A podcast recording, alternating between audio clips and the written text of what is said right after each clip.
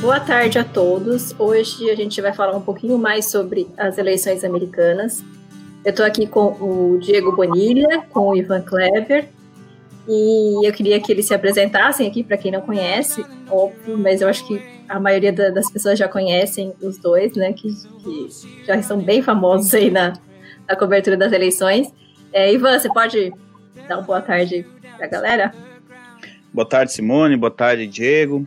As cento e tantas pessoas aí que aguardam a, a live de, de hoje à tarde aqui do Articulação Conservadora, onde nós vamos falar de culinária. Só que não, né? Nós vamos falar de eleição americana. É, eu, para quem não me conhece, enfim, eu sou correspondente internacional lá do canal PH Vox e aqui para Articulação Conservadora também. Além de ser um membro do Movimento Brasil Conservador, já dei um curso lá, enfim, e mergulhado nessas eleições americanas aí pelo menos desde 2016. Achei que tinha data para terminar e já começar a projetar 2024, mas ainda não. Nesse exato momento, enquanto a gente conversa, aproximadamente um milhão de pessoas estão nas ruas de Washington protestando contra a fraude das eleições americanas. Então a eleição de 2020 ainda vai longe. E é isso que a gente vai tratar aqui no programa de hoje. Então, muito obrigado a todos. Convido que quem não é inscrito aqui do canal Articulação Conservadora, que está vindo do PH Vox, eu sugiro que o faça. Assim você vai sempre receber aí a notificação de quando que o Articulação Conservadora entra no ar. Além de visitar o site deles, que na minha humilde opinião é um dos melhores sites conservadores do Brasil hoje, organizadinho, bonitinho, bem fácil de encontrar a pauta, eu recomendo. É isso. Diego, tudo bem com você? Oi, Ivan, tudo jóia? Boa tarde, Simone. Boa tarde também, Ivan. É um prazer estar aqui com vocês. Boa tarde para todo mundo que está vendo a gente aqui, para quem já se manifestou no chat também. Bom, eu sou o Diego Bonilha, estou aqui para falar de eleições americanas, trabalho aqui em São Paulo na área jurídica e faço algumas análises para a articulação conservadora, também para o PH Vox lá com, com o Ivan e tudo mais. E o, o tema hoje promete, porque a gente teve muita atualização, muitos fatos novos da semana passada para hoje. Então vamos começar aqui com o Ivan, que ele já engatou a primeira, já saiu falando sobre os protestos de Washington, já fez uma bela de uma apresentação aqui do, do canal, muito melhor do que a anfitriã aqui. então vamos começar, Ivan, é, falando sobre o que, que você é, viu aí dessa, dessa notícia que o, o Biden pretende colocar a Hillary como embaixadora na ONU, né? Então vamos lá. Essa notícia saiu hoje de manhã. Uh, não surpreende, tá? Quem está acompanhando o dia a dia da, da eleição americana uh, não se surpreende com a notícia. Uh, o que a gente tem que fazer é destrinchar um pouco a tempística, o porquê ela vem à tona agora e como que a gente chegou a isso. Qual é a notícia, pessoal? De que o Joe Biden teria é, dado uma pesquisada com a Hillary Clinton se ela gostaria de ser a embaixadora dos Estados Unidos na ONU. Essa é a notícia. Qual é a verdade? Não, não foi o Joe Biden que pegou o telefone e ligou para Hillary. Isso já estava é, combinado provavelmente antes da eleição. É um sonho, é o que a Hillary Clinton pode almejar num futuro governo Biden. Ela não tem, como é que eu posso dizer, moral para ficar um, dentro da administração por exemplo, como secretária de Estado ou um cargo mais próximo ao presidente, mas ao mesmo tempo ela não quer, ela precisa, ela tem sede de poder, né? Então, uh, esse cargo da ONU seria importante para ela. Uh, repito, não foi Joe Biden, então, que, que fez essa abordagem. Muito provavelmente ela chegou à conclusão de que ela quer ser embaixadora da ONU. Então, isso já deve ser alguma coisa acordado antes da eleição, não é? Uh, a tempística, ela sai agora, é um que a gente chama né, de balão de ensaio.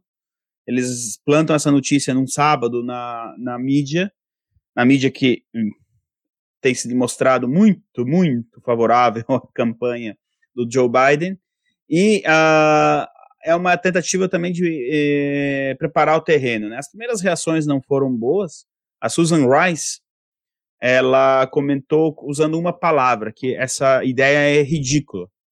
Mas, ridícula ou não, a gente sabe que é, é ridícula é a palavra mais um, amigável que a gente pode achar para essa ideia, né? O histórico da Hillary Clinton como secretária de Estado, é, o currículo dela, ela tem lá a formação do ISIS, ou ISIS, como vocês chamam. É, você tem lá a morte do, de um embaixador em Benghazi, você tem várias ações da Al-Qaeda e por aí vai. O currículo seria o pior possível. Eu tenho certeza que nós estamos aqui em 200 pessoas entre nós e o chat. Qualquer um dos 200 que estão aqui no chat, ou nós três, poderia fazer o trabalho melhor que a Hillary.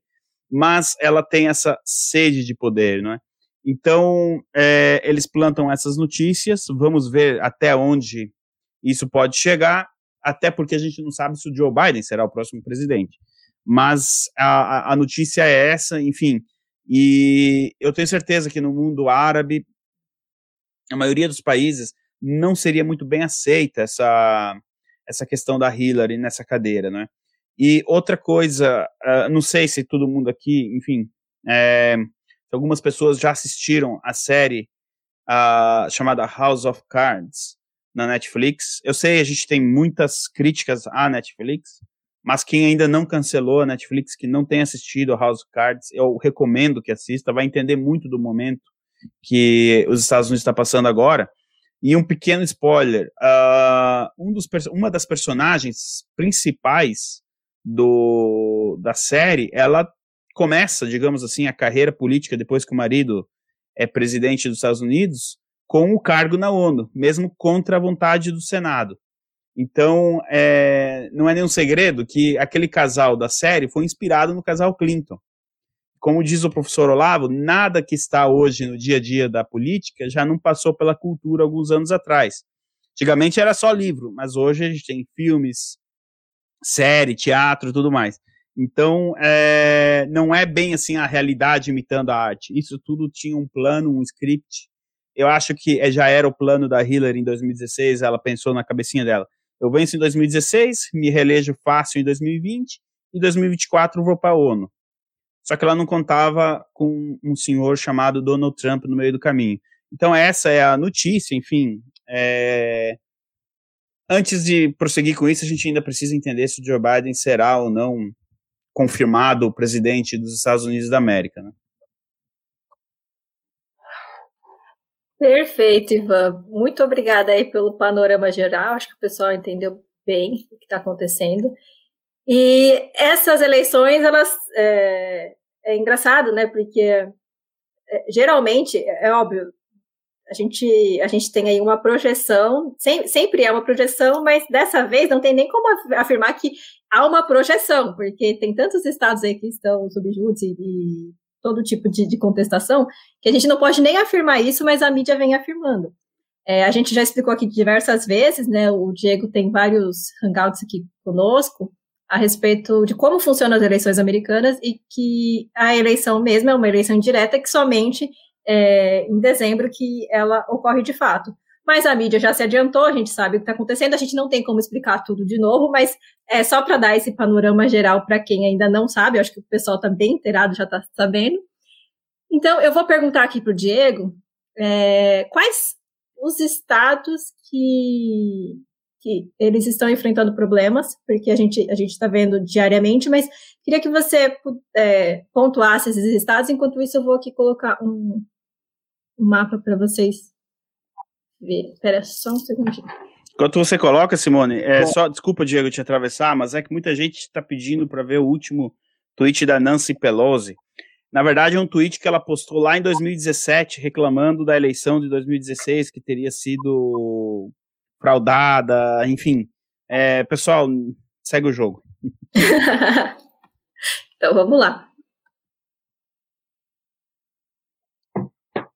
Bom, a gente lembra, né, que a apuração estava a todo vapor, o Trump tinha virado nesses principais estados-chave, e aí no meio da madrugada, simplesmente a contagem desacelerou. Desacelerou, ficou parado. Eu estava, inclusive, ao vivo com o Ivan lá no PH Vox, a gente chegou a ver alguns estados em que teve mudança repentina, né, estava com 74% apurado, caiu para 68%, depois para 62%, depois foi para 78%, depois voltou para 65%. Tudo isso num espaço de 10 minutos. Né? A gente acompanhou também em Nevada a apuração havia começado a ser divulgada, uma determinada porcentagem, depois zerou o estado de Nevada, parou, né? Eles colocaram como se nada ainda tivesse sido apurado. Fato é que, pelo que se diz e pelo que se tem observado até agora, o Trump ia ganhar de lavada. O Biden, percebendo isso, adotou um comportamento que já havia sido previamente determinado e combinado. Ele foi fazer um discurso, falar que estava muito confiante na apuração, no restante da apuração, nas cédulas que ainda seriam enviadas pelo correio. A partir daí que tudo parou. Então, muitos analistas dizem que isso daí foi um código para que eles colocassem em prática aquilo que eles já haviam programado. E aí se entende por que, que o Joe Biden não fazia rally, não fazia campanha. É porque ele já tinha uma estratégia pós-eleitoral. Ele já contava com todo esse planejamento. E os principais estados onde isso aconteceram são esses daí que estão marcados, né? E o que, que foi que aconteceu exatamente nesses estados? Uma sucessão de fatos e atos que, caso comprovados, e o Rudolph Giuliani diz que já tem prova disso, muita gente também já disse que tem prova disso, configura a maior fraude eleitoral da história dos Estados Unidos. A gente pode começar falando da Pensilvânia. A Pensilvânia foi constatado que ela usava aquele software Dominion. Muita gente já viu isso nas redes sociais. O software Dominion, ele pertence, no, no final das contas, à Smart Martic, que é venezuelana. Né? É, ele é vinculado à Smart Martic da Venezuela, da, da, da época que foi implementado lá com, com Hugo Chaves, e quem está investigando isso nos Estados Unidos diz que tudo isso, esse software também foi financiado por Cuba e pela China. Né? como meio de possibilitar uma fraude. O que a gente tem na Pensilvânia, aqui na sigla PA, na costa leste, é o seguinte: 21 mil mortos constam na lista de eleitores. Além disso, o Rudolf Giuliani descobriu que os votos ilegais que teriam sido virados por meio desse software ou por, por cédulas de pessoas que já estão mortas ou pessoas que estão cadastradas em outros estados, eles são suficientes para virar a eleição nesse estado a favor do Trump. Então, a Pensilvânia, a gente tem duas ações principais hoje em dia. A gente tem uma ação na Suprema Corte, para que os votos que chegaram após as 20 horas do dia 3 não seja computado, não sejam... Diego, pela ordem, é... quando você diz Suprema Corte, é na Suprema Corte Federal ou estadual? Suprema Corte Federal. Então, o caso já chegou na Suprema Corte Federal? Sim, sim. O caso já ah, tá. chegou tá. na Corte Perfeito. Federal. Desculpa é. te interromper. Não, é, é, muito bom você falar isso, Ivan, porque a próxima ação que a gente vai falar é da Suprema Corte Estadual. Perfeito. Tá?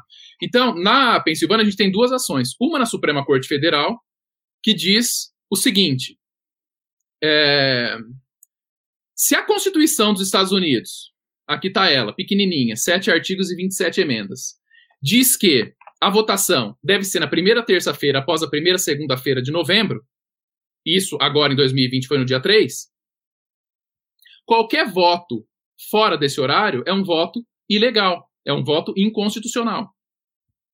Então, a campanha do Donald Trump distribuiu uma ação cautelar na Suprema Corte, essa que chegou na, na, na Suprema Corte, dizendo que vai contestar isso, e que, para que essa prova possa ser produzida, eles precisariam que essas cédulas que chegaram depois fossem separadas. E aí, a Suprema Corte dos Estados Unidos, a Suprema Corte Federal, por meio do Justice, que é o juiz Samuel Alito, que foi indicado pelo Bush, pegou e deu uma liminar mandando que esses votos fossem separados. E os democratas lá na Pensilvânia não cumpriram isso. E depois ele emitiu uma segunda ordem para que esses votos fossem separados. E a gente ainda não tem a dimensão do pé que está isso daí. Então, essa é a primeira ação, né? Uma ação de natureza cautelar relativa à Pensilvânia, que já está na Suprema Corte, por conta de todos esses votos que chegaram após a data máxima da eleição prevista na Constituição dos Estados Unidos. E a outra ação, na Filadélfia, ela tramita em âmbito estadual. Essa outra ação da, do âmbito estadual, ela serviu, o Trump já foi vitorioso nela, nesse primeiro momento, para anular os votos que estavam sem identificação, que chegaram depois do dia 9. Por quê? Tem uma lei na Pensilvânia que diz o quê? Que tem um prazo para que os votos que chegaram sem prova da identificação, ou com alguma irregularidade, ou com alguma inconsistência, para que eles possam ser corrigidos pelo eleitor. E aí veio a secretária de Estado da Pensilvânia e aumentou esse prazo. O tribunal da Pensilvânia pegou e falou: olha, ela não tem poder para aumentar esse prazo, porque esse é um prazo legal. Né? Ah, Ivan, com relação à questão da, da ação que está na Suprema Corte, a tese do, do Trump é a seguinte: as leis estaduais que foram aprovadas com fundamento no Covid para estender o prazo de votação, elas também violam esse artigo da Constituição que diz que a eleição termina na primeira terça-feira após a primeira segunda-feira de novembro. São ações que elas têm uma verossimilhança, como a gente diz, boa, né? Elas têm uma, uma grande chance de, de serem colhidas, o quadro de juízes na Suprema Corte, atualmente, eles são mais conservadores, eles tendem a votar com Donald Trump. A gente vai falar depois da Suprema Corte, a gente pode falar um pouco mais especificamente sobre isso. Agora nós estamos falando sobre os estados, mas não dá para deixar de falar isso daí, né? Que a, vamos dizer assim, a chance, ela é grande. É claro que é difícil, a gente vai falar também sobre a questão da prova, né? Como provar tudo isso. É difícil, mas a ação tem chance. Bom, na Geórgia, a gente passou a ter recontagem manual, descobriram que estava sendo uma, uma recontagem para inglês ver, né? Porque eles permitiram um único observador para olhar 10 mesas simultaneamente. Para cada 10 mesas de recontagem de votos tinha um único. Era lá, nessa confusão aí na colônia, tira os ingleses. Não, não, não, não, não. Isso aí é contagem para americano ver, não para inglês ver. e, e os americanos, né, eles estão totalmente revoltados, o pessoal do GOP, né? Porque, de fato, né, é, é, é, é uma farsa, né? Fala-se fala que está sendo feita uma recontagem manual, quando na verdade eles admitem um observador. Observador é o termo que eles usam porque a gente aqui no Brasil chama de fiscal, né? O fiscal da, da sessão eleitoral. Para que um fique observando 10 mesas simultaneamente. Se vocês verem essas fotos, cada mesa de recontagem senta de 6 a 8 pessoas. Então não tem como, né? Então, assim, o, por isso que o Trump, vocês devem ter visto de ontem para hoje, ele tweetou falando, ó, onde que está a governadora da, da Geórgia, né? Que não, que não tá vendo isso daí, né? Enfim, a gente teve também denúncias do, de um dos condados lá, que chama Fulton, eles disseram que eles estavam fechando 22 horas e 30 minutos e que ninguém mais podia entrar na noite da eleição e depois descobriram que era para continuar contando votos, sem que ninguém observasse isso daí, né? Na Geórgia também a gente tem 96 mil cédulas com votos em Joe Biden, sem voto para mais ninguém, o que é muito estranho, né? 96 mil pessoas na Geórgia, que tradicionalmente é um estado conservador, teriam votado só em Joe Biden e não teriam votado em ninguém para o Senado, em ninguém para a Câmara dos Representantes, em ninguém para a questão de, de conselho escolar, que lá eles votam tudo isso daí, né? E ninguém para xerife, é uma coisa muito estranha, né? Tem gente que fala assim, ó, deu aquela parada, porque aí eles foram arrumar essas cédulas em cima da hora e aí pegavam e só colocavam o voto em Joe Biden, né? Um, a gente tem problemas também em Michigan. A porta-voz da Casa Branca mostrou 234 páginas de depoimento de pessoas que juraram fraude eleitoral. A gente tem também em Michigan um funcionário da Dominion, que é esse, essa empresa que utiliza esse software. Ela forneceu uma declaração juramentada, né, um affidavit, a gente vai falar disso, para o Rodolfo Giuliani, afirmando que foram entregues 100 mil votos para que o Biden pudesse alcançar o Trump. Ela, esse funcionário fala exatamente isso nessa declaração juramentada. Olha, chegaram 100 mil votos para que o Biden pudesse alcançar o Trump. Chegaram de uma vez, né? Também no, no Michigan, né, esse Dominion transferiu 6 mil votos do Trump para o Biden em um único condado, e esse software é usado em 64 outros condados do estado, e também em outros 30 estados dos Estados Unidos, né, incluindo os principais eh, estados-chave, né, os swing states, ou aqueles que se aproximam do que a gente chama de swing states, como Nevada, Arizona, Minnesota, Michigan, Wisconsin, Georgia, Pensilvânia. Né. Aqui também em Michigan, Juliane falou que descobriu votos ilegais e fraudados em número suficiente para virar a eleição a favor do Trump. Um funcionário da, da, da, da, da sessão eleitoral lá também já disse que vai testemunhar, no sentido de que recebeu orientação de um superior para carimbar a cédula com data retroativa. Essa é a, é a situação. E aí, ah, no, no Wisconsin ali, a gente tem também ó, 14 mil cédulas de mortos. No Arizona, quinta-feira, anteontem, o GOP, que é o Partido Republicano, ajuizou uma ação pedindo recontagem manual no condado de Maricopa, que é o condado mais populoso do estado. Em Nevada, até agora, 6 mil cédulas de pessoas mortas. O, panorama, normalmente, é, é isso daí. E aí, organizando o raciocínio, com base em tudo isso que eu falei até agora, o Trump tem três direções que ele está seguindo. A primeira, processos judiciais nos estados, aonde houve violação da lei eleitoral. E aí, nesses processos, o que, que ele está tentando comprovar? O comparecimento em algumas sessões eleitorais de mais de 100% de eleitores do condado. Que bonito, nem na Coreia do Norte. O uso desse software, contagem de votos após as 20 horas, o que não seria permitido por causa da regra da Constituição, milhares de eleitores, por exemplo, na Pensilvânia, que a data de nascimento é janeiro de, do ano 1900, 1901, 1902, e milhares de cédulas que foram enviadas pelo correio, em que consta que o carimbo de recebimento delas, o voto para o Biden, é anterior à própria data de envio para o eleitor. É, é, é, a, é a primeira estratégia dele, né? judicializar isso em âmbito estadual. E aí, algumas dessas ações que ele for derrotado, tentar fazer chegar até a Suprema Corte. Como é um caso que a gente falou agora há pouco da Pensilvânia, que ele já fez uma cautelar chegar lá na Suprema Corte. Né?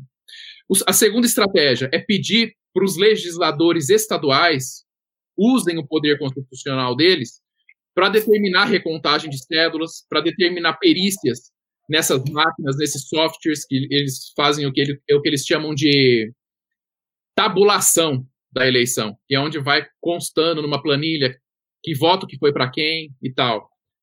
E a terceira frente que o Trump está atuando é investigar tudo isso por meio do Departamento de Justiça e por meio do, do FBI. É o patamar que a gente está atualmente. Diego, antes de você prosseguir, eu queria só é, colocar aqui para o pessoal um site que chama Every Legal Vote. É bem interessante. Vou colocar aqui para o pessoal ver. É, vocês estão vendo? Aqui nós temos a situação como está hoje, né? É. Tá aqui são 200, o mapa 200, da, da Times, é. Isso. Isso aqui, ó, com, com a fraude, né? Ah, eles já fizeram. Isso aqui sem a fraude. Olha que interessante. Aqui nesse, nesse... 318 pro Trump sem a fraude? Sem a fraude. Deixa eu ver é, o mapa em cima sem a fraude? Qual estado que eles estão dando pro Trump? Eles não estão dando Nevada. Olha, quem sou eu, mas o mapa acho que não dá 318 sem a fraude. É... Então, mas... é, aqui, ó.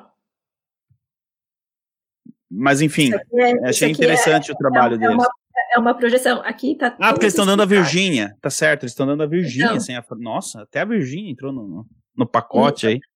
Aí aqui, ó, tem cada um, né? Aqui, ó. Vocês conseguem ver que, que são os lugares onde, onde são os votos contestados, né? A eleição contestada. Mas é bem interessante se, se depois, se o pessoal quiser dar uma olhada. Porque eles colocam aqui, ó, tá vendo? O status decorrente, é. quando, quando foi declarado o Biden e sem a fraude.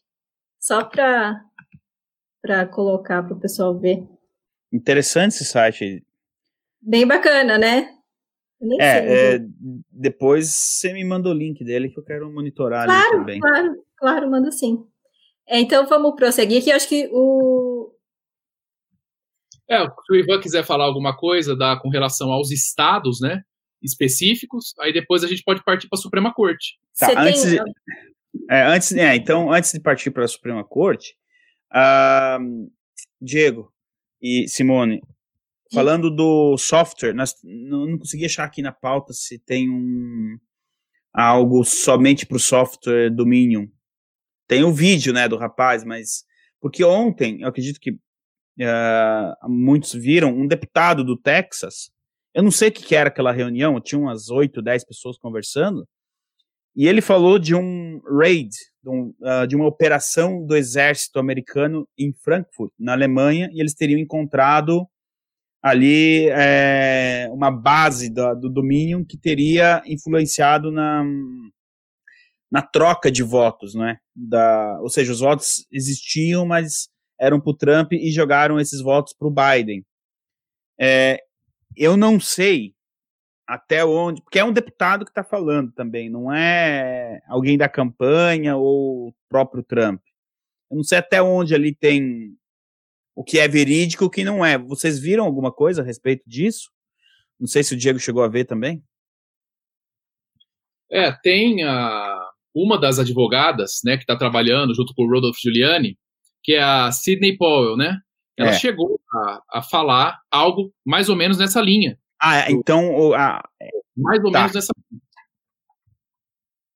Então, aquela, aquela entrevista que a Sidney deu pro. Puxa, agora não me lembro o nome do jornalista.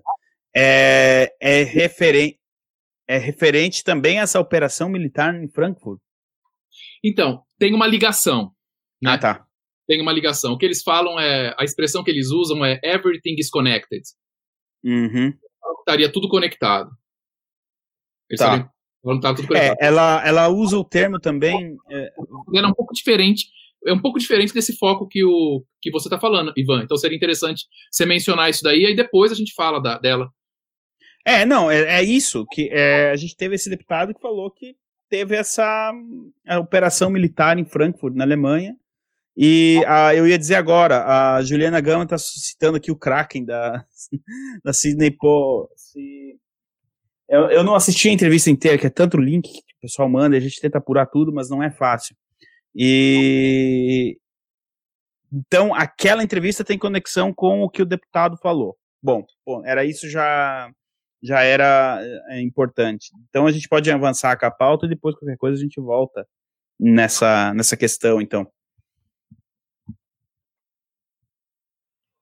Então, eu acho que o, o Diego ia ficar é, o Diego ia explicar aí o, exatamente quais seriam as estratégias do, do, Trump, né? Porque ele até deu um panorama aí geral, mas não, não falou quais seriam as estratégias em, em cada estado, né? É. Quer que eu coloque o mapa de novo?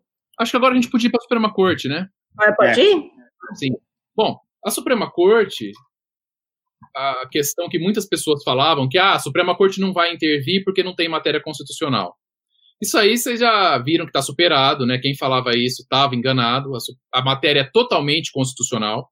A gente tem aqui na, na, na, Constituição dos Estados Unidos dois artigos dos sete, né? Tanto o artigo que fala do Poder Executivo como o artigo que fala do Poder Legislativo.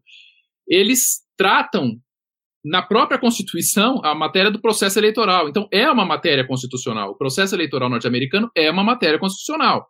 Além disso, as emendas da Constituição, a gente tem 27 emendas, dessas 27 emendas, pelo menos umas 8, 9 ou 10, por aí, falam alguma coisa referente às eleições. Então, a matéria ela é constitucional e ela vai para a Suprema Corte. Isso é totalmente possível. A dúvida que surge é o seguinte: nos Estados Unidos, a Suprema Corte ela pode optar por não julgar. Aqui no Brasil, todo juiz, o judiciário, ele é sempre obrigado a julgar, ele é sempre obrigado a se manifestar. Ele não pode falar, não vou julgar esse processo. Nos Estados Unidos é diferente. O judiciário pode pegar e falar, olha, não é um caso para o judiciário se meter, ou então preferimos que essa questão seja melhor debatida, nós não vamos julgar. E o que nos leva a crer que a Suprema Corte vai decidir esse caso? Essa é uma grande questão. Né? Podendo não decidir, por que, que ela decidiria? E você tem a resposta para isso ou não? Você fez um suspense agora? Ah, tá. Temos a resposta. A resposta é assim, ó. Qual é o critério que ela vai usar nesse caso para se pronunciar? O critério que ela vai se utilizar é o seguinte: se a campanha do Trump demonstrar que o número de votos contestados é suficiente para mudar o destino das eleições, a Suprema Corte vai julgar.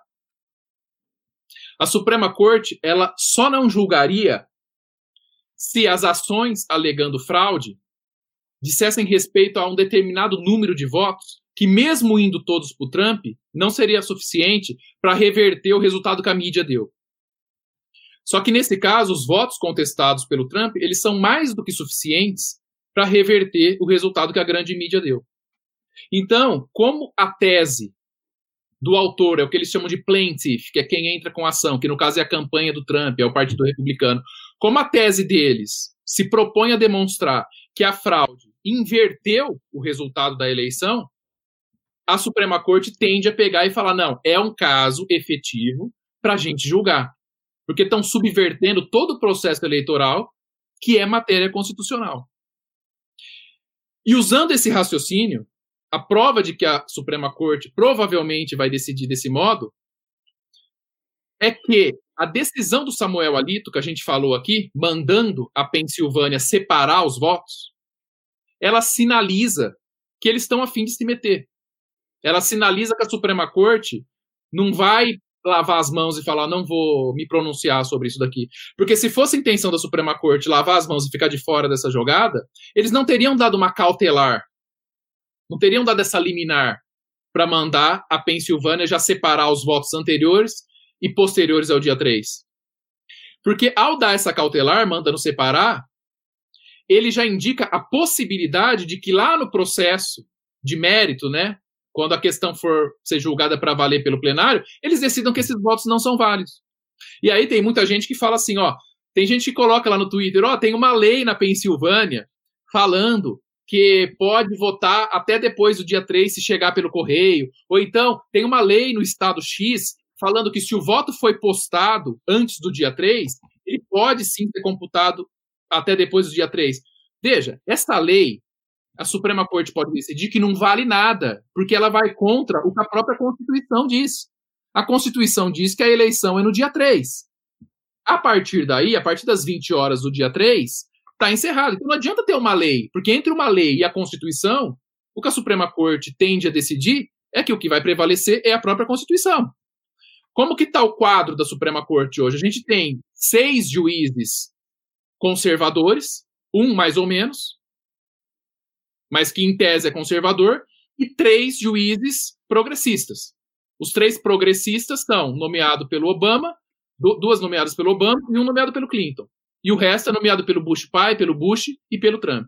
Então o quadro atual seria 6 a 3 a favor do Trump. Tem um que eles dizem que às vezes dá uma escorregada, que é o Chief Justice, é o presidente da Suprema Corte, é o juiz John Roberts. Se ele escorregar, como ele tem feito em alguns casos, mesmo sendo reconhecido como conservador, mas se ele der uma escorregada, a questão ia para 5 a 4, a ainda a favor do Trump. Então a perspectiva é positiva. E aí perguntaram aqui sobre anular a eleição, né? A questão é a seguinte: quais são as possibilidades da Suprema Corte? As possibilidades da Suprema Corte são basicamente duas. Eles podem dizer que, como a Constituição fala que a eleição é na primeira terça-feira, após a primeira segunda-feira de novembro, ela não precisa anular a eleição porque ela vai declarar nulo todo voto que foi computado depois das 20 horas da terça-feira. Ela vai declarar inconstitucionais todos esses votos, porque ainda que uma lei estadual permita, a Constituição não estabelece isso daí. Além dela declarar inconstitucionais os votos fraudados quem morto que votou, né? Esse tipo de coisa. O software lá que inverteu, tirou tudo do Trump e jogou pro Biden. Tá, e tem alguma. É, eu, eu, eu, eu, não, eu não sei, mas tem em algum momento, alguma dessas ações do Trump, ele está questionando os votos que foram também desprezados, porque a gente viu que teve um movimento do próprio Correio, né, do, lá dos Estados Unidos, de não coletar em determinados lugares o, os votos, porque ali sabe que esse aqui é um, que é um reduto republicano, enquanto isso dava prioridade para ir em certos lugares que se sabia que era um reduto democrata para coletar votos. Isso tudo influencia, mas isso tudo é muito difícil de ser provado. Contudo, tem até declaração do. Eu, eu, eu não sei se é o presidente do, do Correio, acho que você sabe dizer melhor, mas é o responsável lá pelo, pelo Correio, que ele, ele, ele se declarou a favor do Biden. Então, tem, tem muitas e muitas evidências aí, né, que vão é, no sentido de, de, fraude, mas não só essa fraude que ela, que ela é, é de troca de voto, de, de, de levar mais é, votos para o Biden, mas também essa fraude de sumir com os votos do Trump. Então, tem alguma coisa nesse sentido? E aí, engatando aqui outra pergunta da Fernanda, ela tá, ela, é, que é lá do comecinho que eu, não, que eu não consegui pegar, não sei se você pode também é, responder, que ela está perguntando por que, que a regra estadual do recebimento dos votos na Pensilvânia, depois do horário, não foi contestada antes das eleições, ou se chegou a ser contestada. né? Porque está sendo contestado agora, mas ela quer saber se Sim. anteriormente já, tem, já foi. Bom, então a primeira questão, primeiro ponto da Simone, esses votos de redutos republicanos que foram desprezados, o Trump está tentando discutir isso aí a nível estadual ainda. Está na parte dos estados, né? Muitas vezes até administrativamente, sem judicializar. Tentando naquela segunda parte que eu falei, com que os congressistas estaduais, né? Nos Estados Unidos, nos estados, a gente tem um Senado estadual e uma Câmara estadual. O Trump tenta fazer com que esses congressistas estaduais exerçam os, o poder constitucional que eles de fato têm para tentar pôr ordem na coisa, no âmbito administrativo, antes de. Eu acho que na maioria dos seis estados ele tem, né? Os republicanos são maioria nessas câmaras estaduais, né? Pelo, pelo menos no cinturão de ferro, sim. São. São, são maioria. E aqui no caso da pergunta da Fernanda, né? Por que a regra estadual de recebimento dos votos na Pensilvânia, depois do horário, não foi contestada antes das eleições? Ou foi?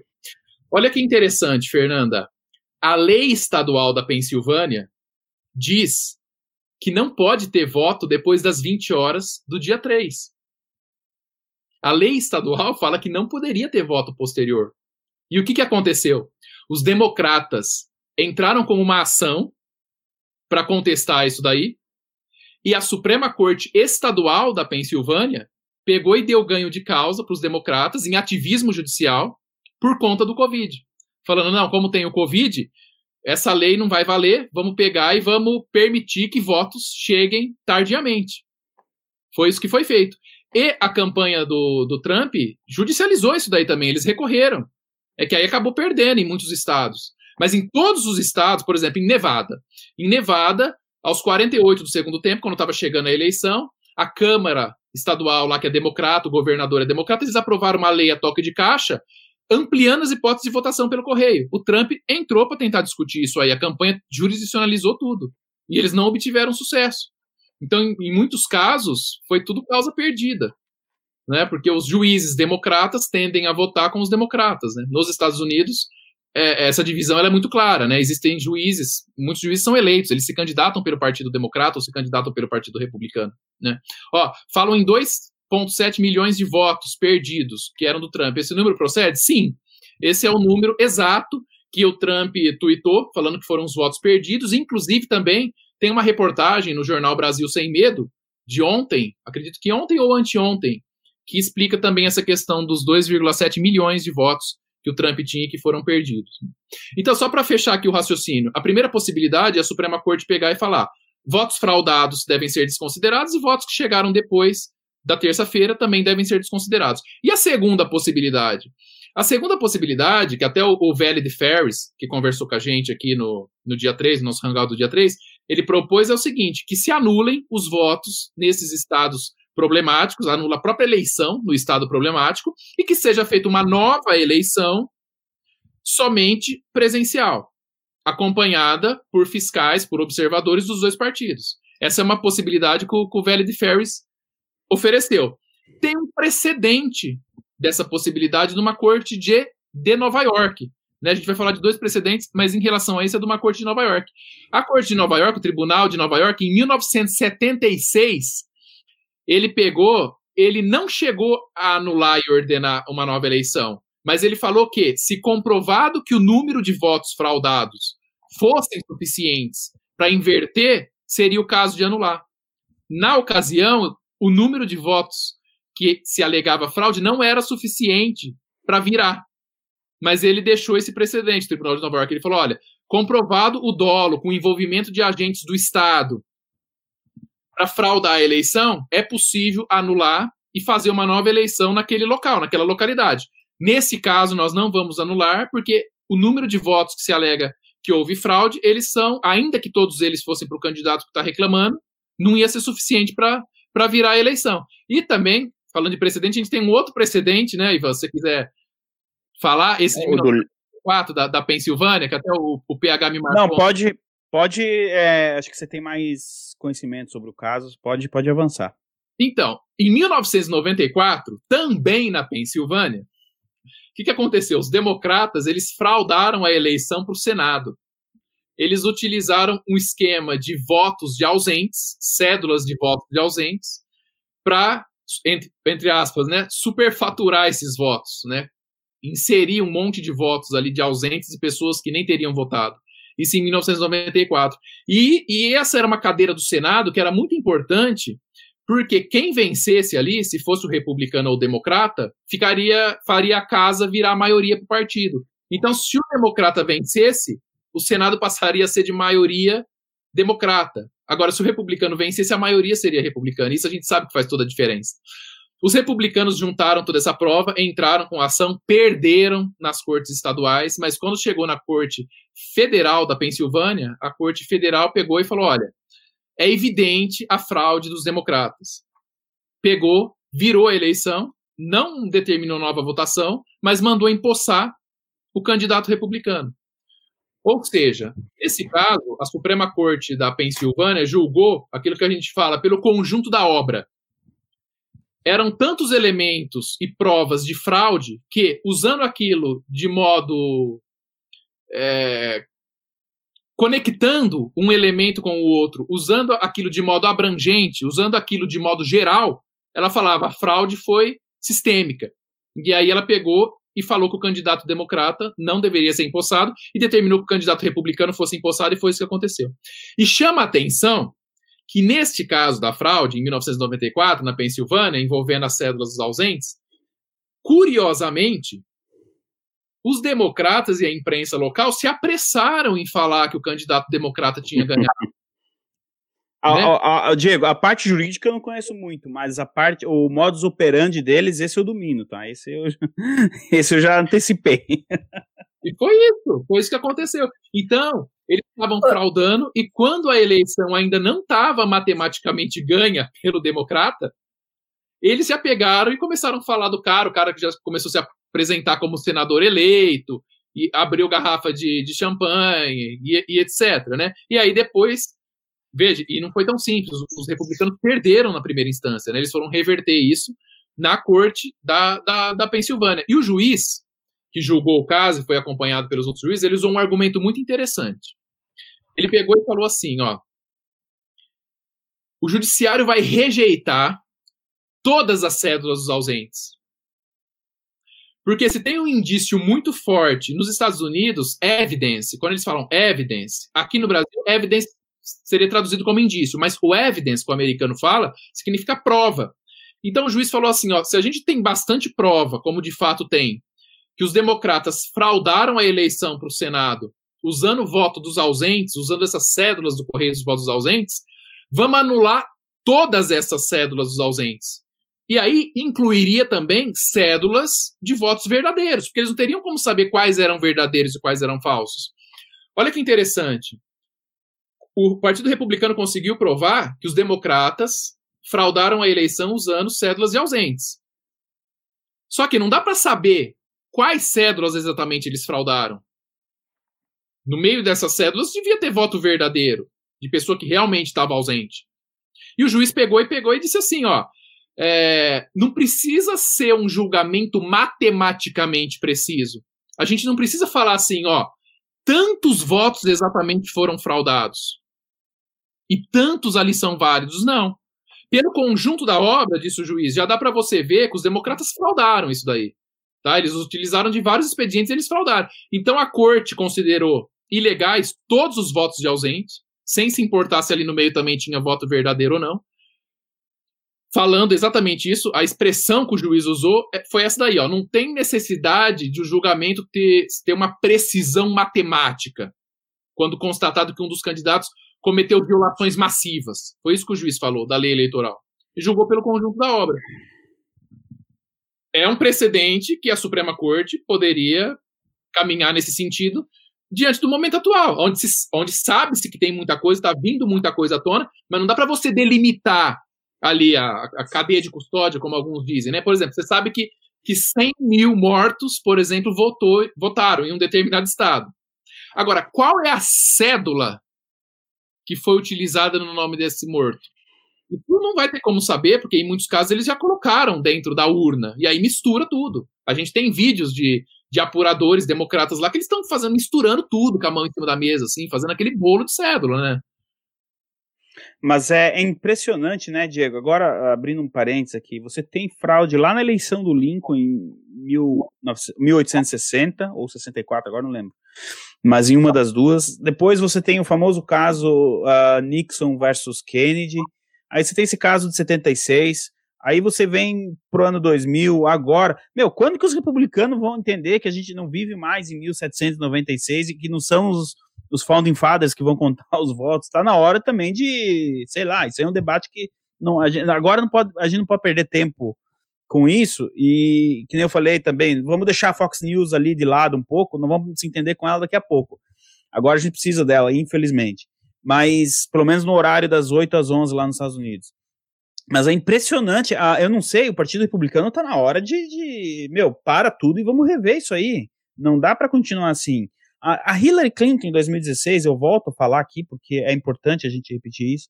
Ela não queria dar, conceder a derrota para o Trump. Ela esperou o máximo que ela pôde, que ela sabia que ia dar um jeito de fabricar esses votos. Eles, só que eu acho que estava muito em cima da hora, eles imaginavam que iam vencer e e não conseguiram fazer esse esquema. Então, em agosto desse ano, ela falou: não importa o que aconteça na noite da eleição, o Joe Biden não pode reconhecer a derrota, que era o quadro. A gente estava a 30 minutos de declarar o Trump vencedor, pelo menos a Decision Desk do PH Vox ia declarar o Trump vencedor dali 30, 40 minutos naquele, naquela contagem. Então tá na hora do Partido Republicano acordar também, não dá para sabe, continuar assim. Até porque se passar agora, e eu acho que o desespero de alguns republicanos é esse, né? Nem tanto o Trump. Se passar isso aí agora, eu não. Eu, daqui quatro anos a gente vai fazer cobertura, mas é, para cumprir tabela. Eu não consigo ver os republicanos vencendo uma eleição de novo nos Estados Unidos com com essa é, é morto votando, é, é, voto chegando, é voto em branco que é contado por é, tudo tem limite, né? Eu, diante das suas explicações, Diego, eu tenho fortes convicções nos três estados do norte, pelo menos, a Pensilvânia, o Michigan e o Wisconsin, o Trump vai reverter. Agora, é como o Guilherme comentou lá no início da live, e também não é assunto para hoje, o sistema todo está corrompido. Isso, infelizmente, tem que ser. Os, os republicanos têm que parar o país três meses e rever isso aí. É, é a primeira coisa a ser feita já no, no primeiro trimestre do ano. E depois, porque senão em, em 22 tem eleição para casa de novo, eles vão perder as duas casas. Aí é impeachment. E não vai ser impeachment do Trump, vai ser impeachment do Trump e do Pence. Cai os dois. Então eu só queria deixar registrado aqui essa. Essa. Essa.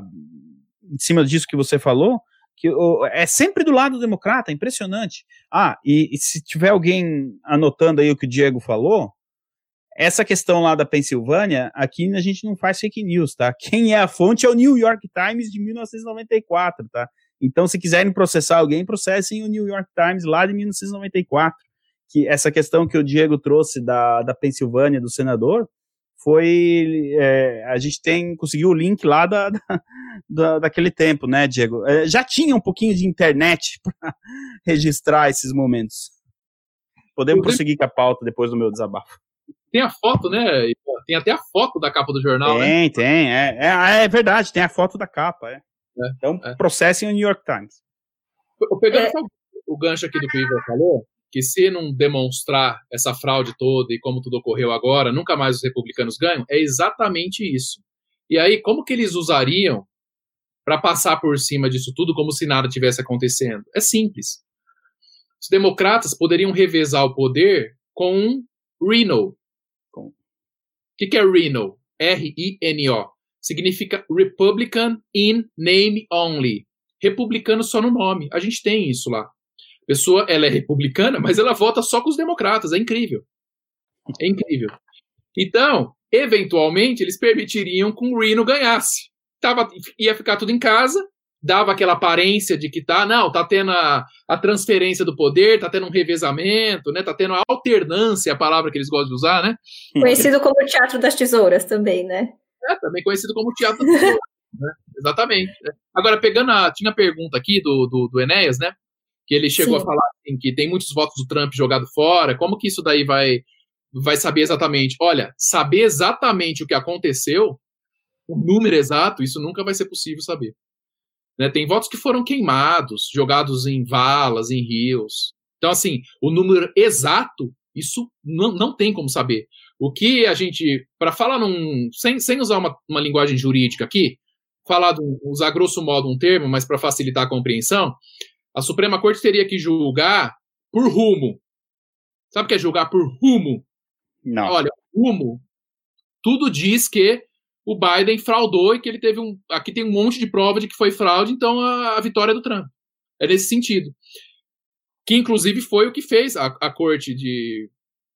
A que a gente acabou de falar, né? Ela pegou e falou assim: não dá para saber matematicamente quantos votos tinha cada um para a gente estabelecer um resultado final.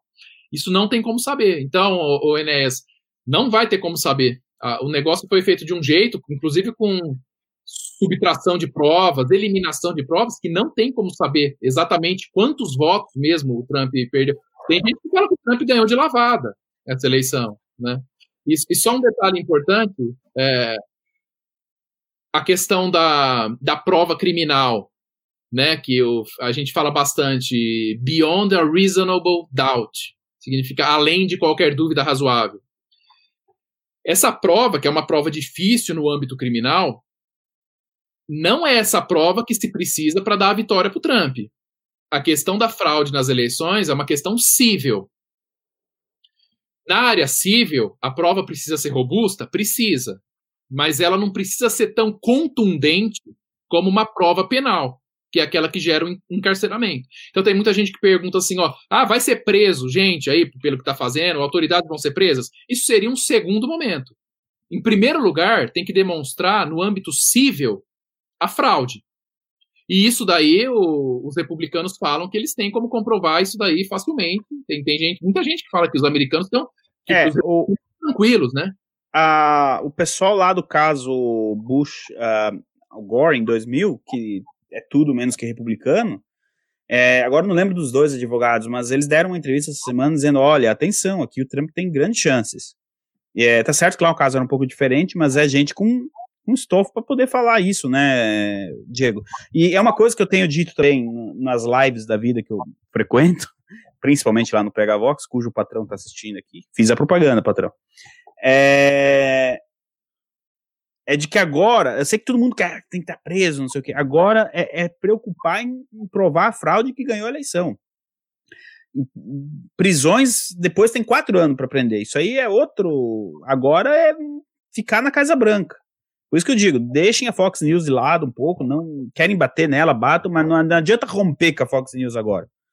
Porque a única brechinha que a gente achou ali na mídia americana, no principal horário, das 8 às 11, a gente precisa manter. Né? E, essa questão das prisões também. Primeiro prova a fraude, depois a fraude, depois você prova a, a, a, o crime em si, né, Diego? Exatamente. O Pedro Bueno, inclusive, falou para mim, ele usou uma expressão que é perfeita para o caso aqui. É, ele falou assim, seria, teria que provar um vício de vontade coletivo, né, para anular a deliberação. Ou seja, você mostra que mais de 50% ali, por exemplo, dos votos que foram dados para o Biden, eles não existiram. Então, assim, mas quantos exatamente foram? Isso não vai ter como saber. Mas se você demonstrar que em um estado mais de 50% dos votos para o Biden que eles deram não existia, já é suficiente. Um outro caso, por exemplo, suponha um estado em que a mídia deu a vitória para o Biden por 10 mil votos, por exemplo. Se o Trump mostrar que 12 mil votos eram fraudados a favor do Biden, já é suficiente. Ainda que tivesse muito mais. Mas não precisa colocar a questão certinho, como se diz, até o. Eu vi uma pessoa falando lá no Twitter, é isso mesmo. Ela pegou e falou assim: ó, não precisa provar tintim por tintim como aconteceu. É isso mesmo, não precisa provar tipo de você provando de um modo geral o que aconteceu, vai mais ou menos por rumo. Isso sou eu que estou falando? Não, isso são os precedentes que a gente trouxe aqui hoje, né? O juiz pegou e falou, não é, não é necessária uma precisão matemática, foi a expressão que ele usou. Não precisa ser, porque se você tem um, um, uma prova de fraude maciça, é o suficiente para você ver para que lado que o negócio vai, vai girar. Agora, como que estão sendo feitas essas provas? Né? Eles falam bastante em declaração juramentada, né? A gente vê bastante isso aí. O que, que é isso aí? Oi, Simone. Não, só queria acrescentar que é, no próprio precedente de Nova York, eles colocam que pode ser feito por estatística, pode ser. Acho que você vai adentrar isso daqui a pouco, mas para as pessoas saberem que faz parte do precedente é, de Nova York, que, no caso, o, é, acho que era o Ford, ele perdeu, mas ele perdeu porque ele não conseguiu é, mostrar que, que aquilo seria que, que, aquele resultado seria revertido. Mas o presidente fala que, é, que, que, ele tinha cumprido ali, né, que a, a, fraude era, era por tinha funcionário público envolvido, a fraude ela tinha é, ela tinha como ser é, de alguma forma demonstrada ali é, matematicamente, né? Por isso, acho que você vai falar das, das leis matemáticas de Benford, mas ele não conseguiu mostrar que aquilo reverteria o, o pleito, né?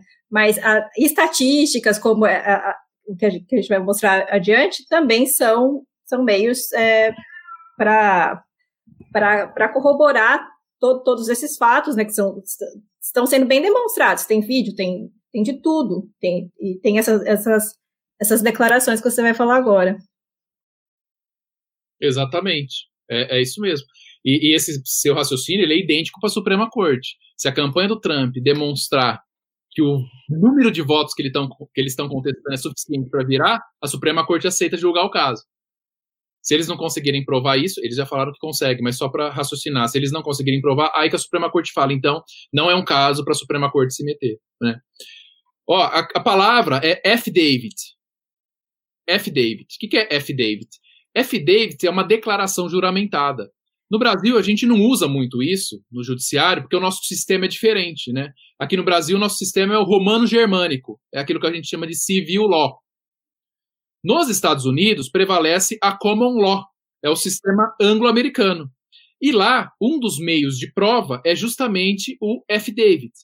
O que é o F-David? F-David é uma declaração juramentada feito por uma pessoa, ela é chamada de affiant. Affiant é a pessoa que escreve, que redige o F. David voluntariamente, e ela faz atestando um fato.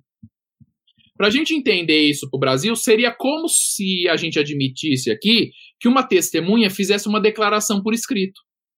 Ou então que ela fizesse uma declaração por escrito e fosse lá no cartório reconhecer firma. É mais ou menos como se fosse isso. Com a diferença que nos Estados Unidos, se alguém fizer isso de modo falso, a pena é enorme. A pessoa passa décadas presa. Então ninguém faz um F-David falso. E a gente já tem 11 mil F-Davids, né? Nós temos 11 mil F-Davids. Só no temos... estado do Michigan. Isso. E nós temos os próprios advogados do Donald Trump falando que eles não estão dando conta de colher os F-Davids das pessoas que estão entrando em contato para testemunhar com relação à fraude. E aí, quem faz o FD, é o que eu falei, chama de affiant, né? É a pessoa que faz esse depoimento por escrito. É simples. Ela senta no computador, escreve eu, fulano de tal, RG tal, tal, tal, tal, tal, presenciei o seguinte fato, nas seguintes circunstâncias, no seguinte horário, no seguinte dia. Por ser expressão da verdade, assino o presente F. David. Ela assina, pronto. Isso daí já é suficiente no sistema da Common Law. Isso aí vai sendo juntado no processo. Isso tem o status de evidence que, que é evidence? Lembra? Não é indício que a gente tem aqui no Brasil. Evidence, nos Estados Unidos, é sinônimo de prova. F-David é prova nos Estados Unidos. E eles já têm esses 11 mil que o Ivan falou só naquela localidade e estão coletando muito mais. Né? Então, isso daí está sendo juntado em todos os processos, e aí tem gente que fala assim: ah, mas não vai dar tempo da Suprema Corte produzir todas as provas e tal o, o, prazo é apertado, realmente. Mas é que lá nos Estados Unidos, quando você entra com a ação, a prova já está toda juntada lá. Hum. Não nos casos de júri. Né? Mas, por exemplo, nos Estados Unidos, não imaginem que existe um juiz de uma vara civil que fica lá ouvindo uma testemunha. Não. Né? Isso ocorre numa fase anterior, que eles chamam de discovery. É, vocês até veem no, no em, em, vários filmes, séries, que tá lá os advogados digitando o que as testemunhas estão falando. Então você vê normalmente numa mesa várias testemunhas falando e os advogados das duas partes. Aí você fala, mas cadê o juiz ali? Cadê o promotor? Não, é que eles nem entraram com a ação ainda. Eles estão nessa fase do discovery. Porque dependendo de, da prova, às vezes eles nem entram. Eles falam, ah, a prova tá fraca e não vamos nem disputar isso aí. Perder tempo, né? Nos Estados Unidos, litigar é muito caro. Não é que nem é. no Brasil, que justiça gratuita para todo mundo, né? essa festa geral, né? E quando tem que pagar custas, às vezes elas são ainda inferiores do que o proveito que a parte vai ter, enfim. Então, F. David está sendo produzido a rodo. Tem muita gente pegando e fazendo affidavit. E isso é prova. Então, quando isso chega na Suprema Corte, já chega pronto. Chega para eles decidirem. Aqui no Brasil, para quem é da área jurídica, é como se fosse um mandado de segurança. Direito líquido e certo tem que estar tá ali junto na petição inicial. Senão o negócio não vai para frente. É uma prova pré-constituída. A prova está pronta. E é isso que a campanha do Trump e todos os advogados estão fazendo durante todo esse tempo. Então, essa é uma das provas, o David. Agora, existem outras provas. Provas de natureza objetiva. Por exemplo, a questão da lei Benford, que a, que a Simone mencionou. Essa lei é um teste para detectar, ela, ela, ela, estabelece premissas para se detectar fraude eleitoral e, e, é usado, já foi muito usado, inclusive, pelo Departamento de Estado dos Estados Unidos, né? É, com, eles olham com relação aos números, né? Então, por exemplo, o que eles falam é que, analisando as premissas e as fórmulas dessas regras da, da lei de Benford, os votos que foram lançados para o Biden usando o que eles chamam de lei estatística de distribuição de dígitos, não batem. Não teria como. Eles falam assim, analisando isso, os votos que foram para o Biden ferem não só a lei da matemática, como a lei da física. é eles e eles falam que os votos que foram para o Trump preenchem todos os requisitos disso daí.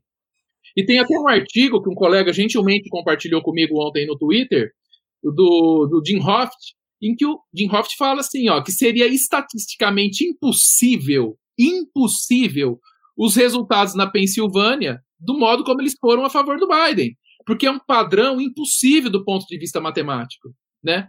Veja, o, o Trump ele estava à frente do Biden por 675 mil votos. Ele estava com 56% e o Biden com 43% quando congelou a apuração. Diminuiu né, como diz o PH lá, o Biden foi lá falar, o apito lá, né? É o apito, ou seja, para acender a luz para o povo se mexer.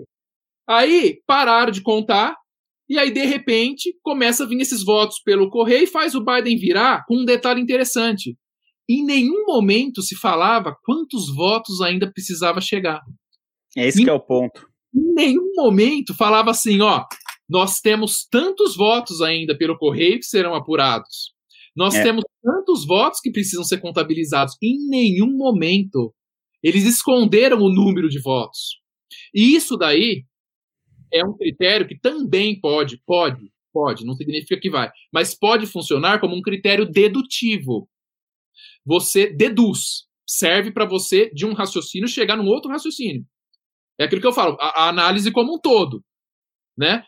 Um critério dedutivo. Ó, Outra coisa, por que, que eles não permitiram que os fiscais republicanos, os observadores, entrassem lá para ficar só olhando isso daí?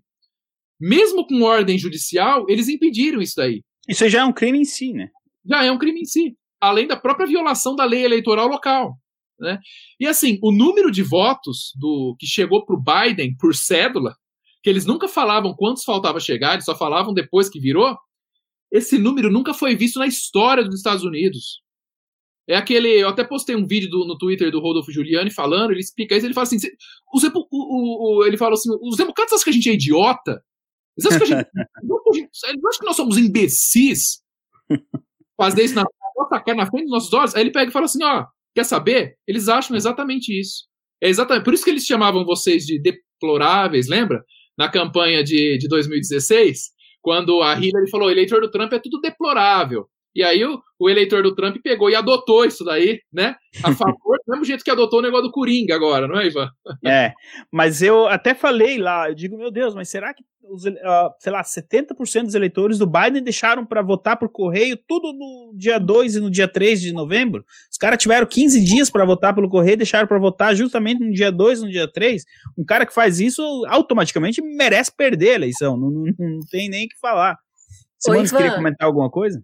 Eu queria te perguntar uma coisa sobre esses testemunhos. Eu vi que vocês publicaram lá no PH, no PH Vox, é, um, um, um, cara que ele é funcionário, no, salvo engano, é, é, funcionário do Correio, ele deu um testemunho, e depois disseram que ele tinha, é, é. tinha retirado, e na verdade não foi bem assim. Você tem como explicar aqui para o pessoal? Sim. Entendeu o que aconteceu? Tenho. E é, vou terminar minha explicação fazendo duas perguntas que eu acho que agora é o cerne da questão para o Diego, mas eu vou explicar isso. Então apareceu, quem fez o trabalho foi o pessoal do Project Veritas, que encontrou esse funcionário do correio, falou, olha, aqui teve carimbo é, com data errada, enfim. Aí o Washington Post foi lá e falou: olha, não, mas ele já desmentiu, não é bem assim. Aí o pessoal do Project Veritas chamou o cara de novo, fizeram um vídeo com ele olhando a, a matéria do Washington Post dizendo isso é mentira, eu não me retratei. Tomara que consigam cuidar da vida desse rapaz agora. Até achei engraçado que alguém no, no Twitter colocou lá: mantenha esse cara longe da família Clinton. A novidade é que apareceu um outro funcionário do Correio fazendo a mesma denúncia e já está lá com o pessoal do Project Veritas. Então não é só mais uma testemunha, agora são duas testemunhas. É óbvio que a partir do, a campanha do Partido Republicano já estava de olho nisso antes da eleição e eles devem ter preparado uma maneira de se defender também. Não pode ser tão ingênuo assim, né? E Diego, agora acho que a gente tem duas perguntas que o público é, deve estar tá se fazendo que são elas. Primeiro, a gente tem seis estados que está sob júdice. Existe a possibilidade da Suprema Corte decidir dois estados, por exemplo, a favor do Trump e quatro contra? Diz, olha, aqui na Pensilvânia e na Geórgia, realmente a coisa não tem jeito, vai, vamos reverter. Mas chegar no Nevada e no Arizona e dizer, puxa, não tem prova. Ou o julgamento vai ser é, the winner take all, tudo numa paulada. E a segunda pergunta, Diego, é você me disse que na Pensil a situação da Pensilvânia já está na Suprema Corte. Qual a chance da Suprema Corte se pronunciar já na semana que vem? Ou você acha que vai levar um pouquinho mais de tempo? Acho que essa é a pergunta que, que muitos estão se fazendo agora, né? Sim. Olha, com relação à Suprema Corte julgar de modo diverso para estados distintos, isso é totalmente possível. Certo. Ela vai julgar de acordo com a prova que foi juntada. Então ela pode pegar e falar assim: olha, eu reconheço que teve fraude na Pensilvânia, lá o Trump venceu.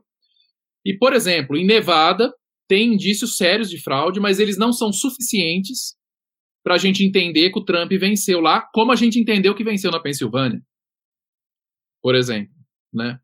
Então é, é perfeitamente possível. Cada estado vai chegar uma ação diferente lá. Tanto é que a ação cautelar que já chegou lá da Filadélfia, que o Justice Samuel Alito deu a, a liminar para separar o, os votos, ela diz respeito exclusivamente à Pensilvânia. Não tem como entrar um outro estado ali como litisconsorte, para usar um, uhum. um, termo jurídico, que é várias pessoas no polo ativo, né? Ou várias pessoas no polo passivo, isso não tem como. Então são separadas.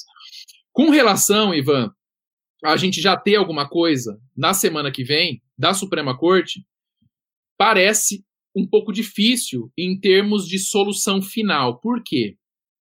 Porque o Partido Republicano, a campanha do Trump, eles ainda não encerraram a atuação deles para é jogar. Isso que eu tô dizendo lá no PH Vox, então eu tô, não estou passando informação errada. Não, é isso mesmo. Eles não encerraram para jogar, como a gente. Vamos, vou falar um português claro aqui, né? Para jogar tudo no colo do judiciário e falar, ah, decidam. Não, eles ainda estão fazendo coleta de, de, documentos, eles ainda estão reunindo elementos, eles ainda estão juntando provas. E mais ainda, é, grande parte do, do, dos estados nem chegou na Suprema Corte ainda. O que a gente tem é, é esse cara aí do, do, esse caso aí do, do da Pensilvânia. Da, da própria Pensilvânia, né? Mas é outros... só que eu saiba, né? Os outros cinco ainda não estão na Suprema Corte. Não, o que a gente tem nos outros cinco é assim, ó. O que eles dizem, né? O negócio está pronto, mas falta dar aquela arredondada, como se ah, diz. Tá. O, o esqueleto está pronto, a, a petição está pronta, mas está faltando juntar os anexos, está faltando organizar, está faltando, às vezes, descrever melhor, né? Porque essas ações, elas são assim, ó.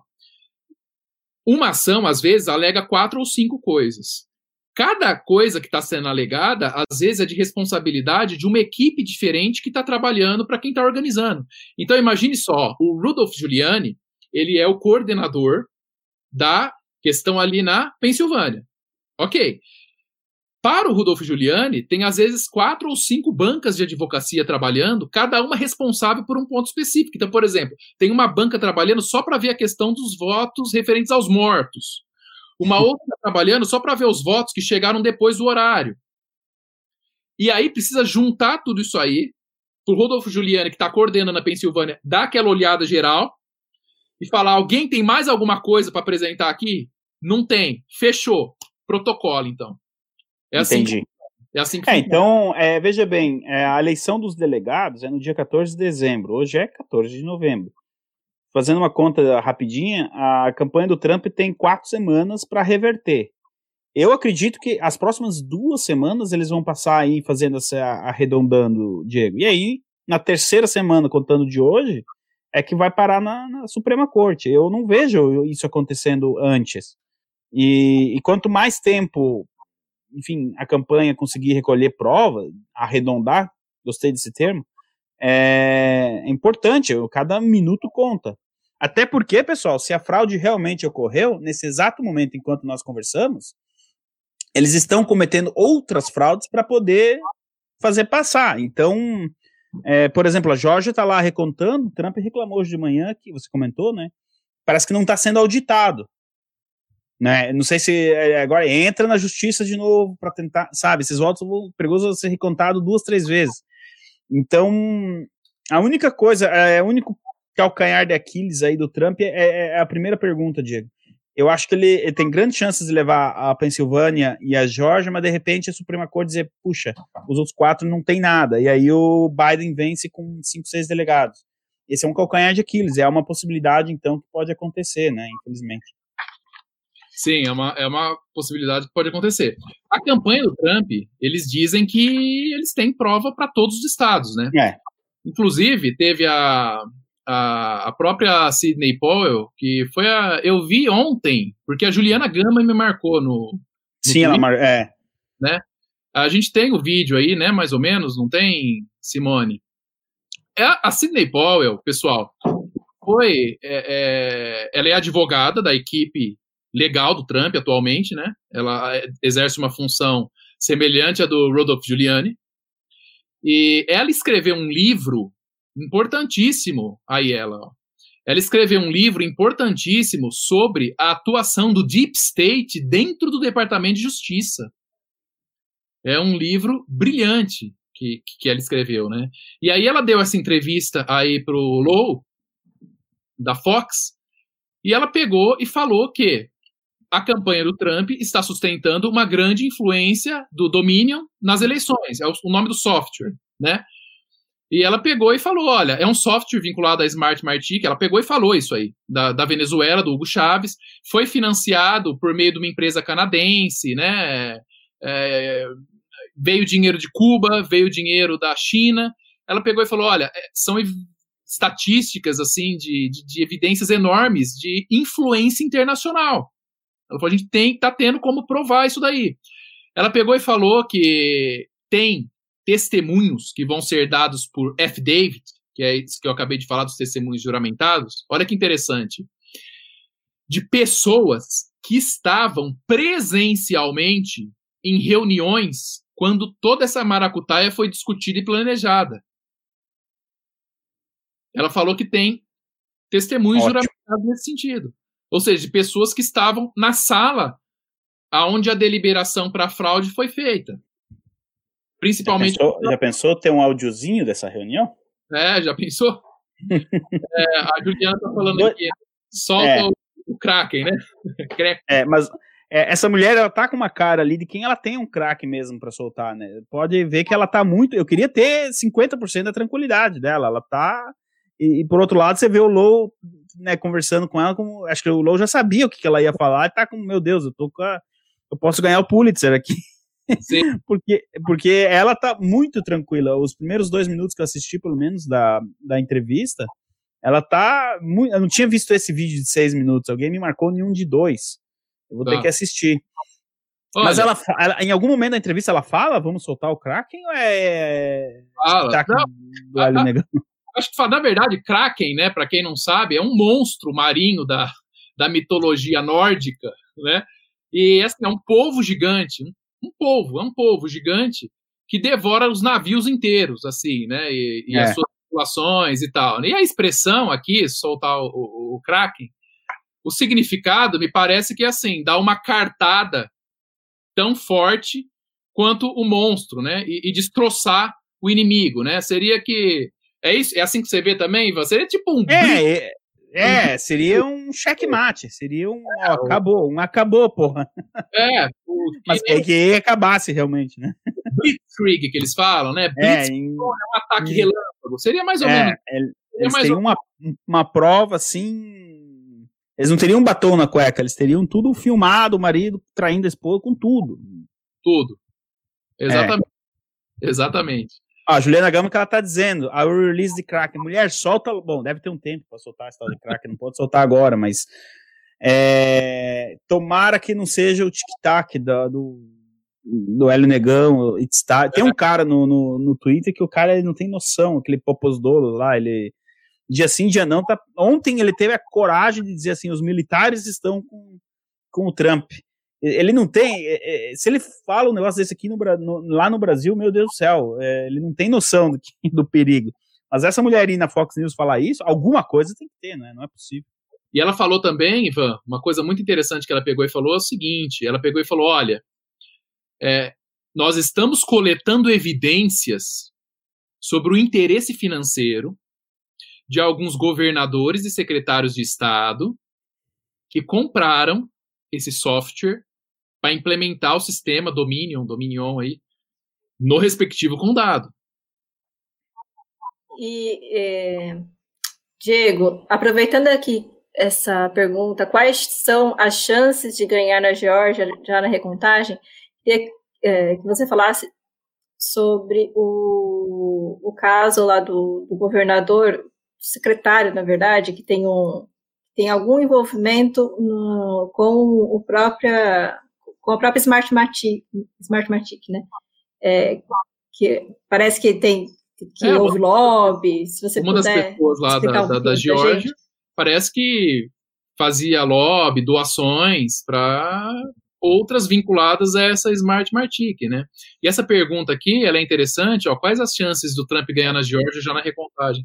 Essa pergunta é muito interessante porque até três, quatro dias atrás, a gente achava que a chance era grande. E por que que deixou de ser grande? Porque nós estamos descobrindo que é uma contagem para inglês ver. É aquilo que a gente estava falando aqui no começo. Eles permitiram um único observador do Trump, um único fiscal, para cada 10 mesas de recontagem, sendo que em cada mesa tem de 6 a 8 pessoas contando. E é por isso e num local onde a gente esperava que fosse diferente por ser republicano. Exatamente, é por isso né? que o Trump tweetou ontem, pegando e falando assim, olha, cadê a governadora da Georgia, que não está vendo tudo isso daí, né? E, e, só mais uma coisa, linkando também com aquilo que o Ivan falou sobre a, a Suprema Corte decidir logo, que eu falei que às vezes os, os republicanos estão esperando para dar arredondada na ação, para protocolizar. Tem muitos casos em que eles ainda precisam esperar o resultado da recontagem, ou então esperar alguma medida uh, mais concreta, esperar alguma pessoa testemunhar, para somente então colocar isso na ação. Porque muitas vezes a questão acaba se resolvendo administrativamente. Né? É, Veja, tem essa chance, tem essa chance. E, às vezes, quando não se resolve administrativamente, às vezes ela acaba se resolvendo também no âmbito local, que foi o que a gente teve agora, acho que na quinta-feira à noite, lá da, da, juíza da Pensilvânia, onde ela falou: ó, aqueles votos lá, depois do prazo legal, tá errado pegar e, e, e, corrigir a identificação, como a secretária de Estado falou, não pode. Ou seja, já vai matando no ninho algumas questões, como a gente diz, né? E, e Sobre a é. fraude, falam que tem fraude e tem gente falando que não tem fraude, é, e aí, quando falam não tem fraude, a, a mídia pega e propaga isso como se fosse uma verdade absoluta. É, parece que teve um agente de segurança cibernética que falou que não era fraude. Você tem como explicar o, o que, que essa pessoa significa diante do, de todo esse processo? Ah, ontem saiu, inclusive, no, no perfil de uma rede social aí, acho que da Jovem Pan, que pegou e falou assim, ó, funcionários da agência tal disseram que não houve fraude. A agência tal, então, né, representada pelos funcionários, está dizendo que não houve fraude. Veja, essa agência é uma agência de segurança cibernética. Como se diz, quem é ela na fila do pão para vir pegar e querer dar a palavra final? O que ela fala, na verdade, não importa, serve para dar uma tumultuada, como de fato deu. O que importa, né? Porque nos Estados Unidos não existe justiça eleitoral. A gente não tem nos Estados Unidos um título de eleitor. Isso não existe, né? O controle e processamento das eleições nos Estados Unidos é feito pelos condados, junto com algumas secretarias de estados, né? Por repartições eleitorais locais. nos seus condados ali, são eles que acompanham. Aqui Mas, também é assim. É, aí, aí também é assim, né, Ivan? Então, e nos Estados Unidos, o que tem para tentar dar uma olhada em âmbito federal, né, para tentar dar uma fiscalizada nas normas gerais, é o que eles chamam de FEC. O que é a FEC? FEC são as iniciais de Federal Election Commission, ou podemos traduzir como Comissão Eleitoral Federal. Ela está lá, vinculada à presidência, para estabelecer algumas diretrizes básicas só. Apenas isso. Né? Ela não consegue interferir.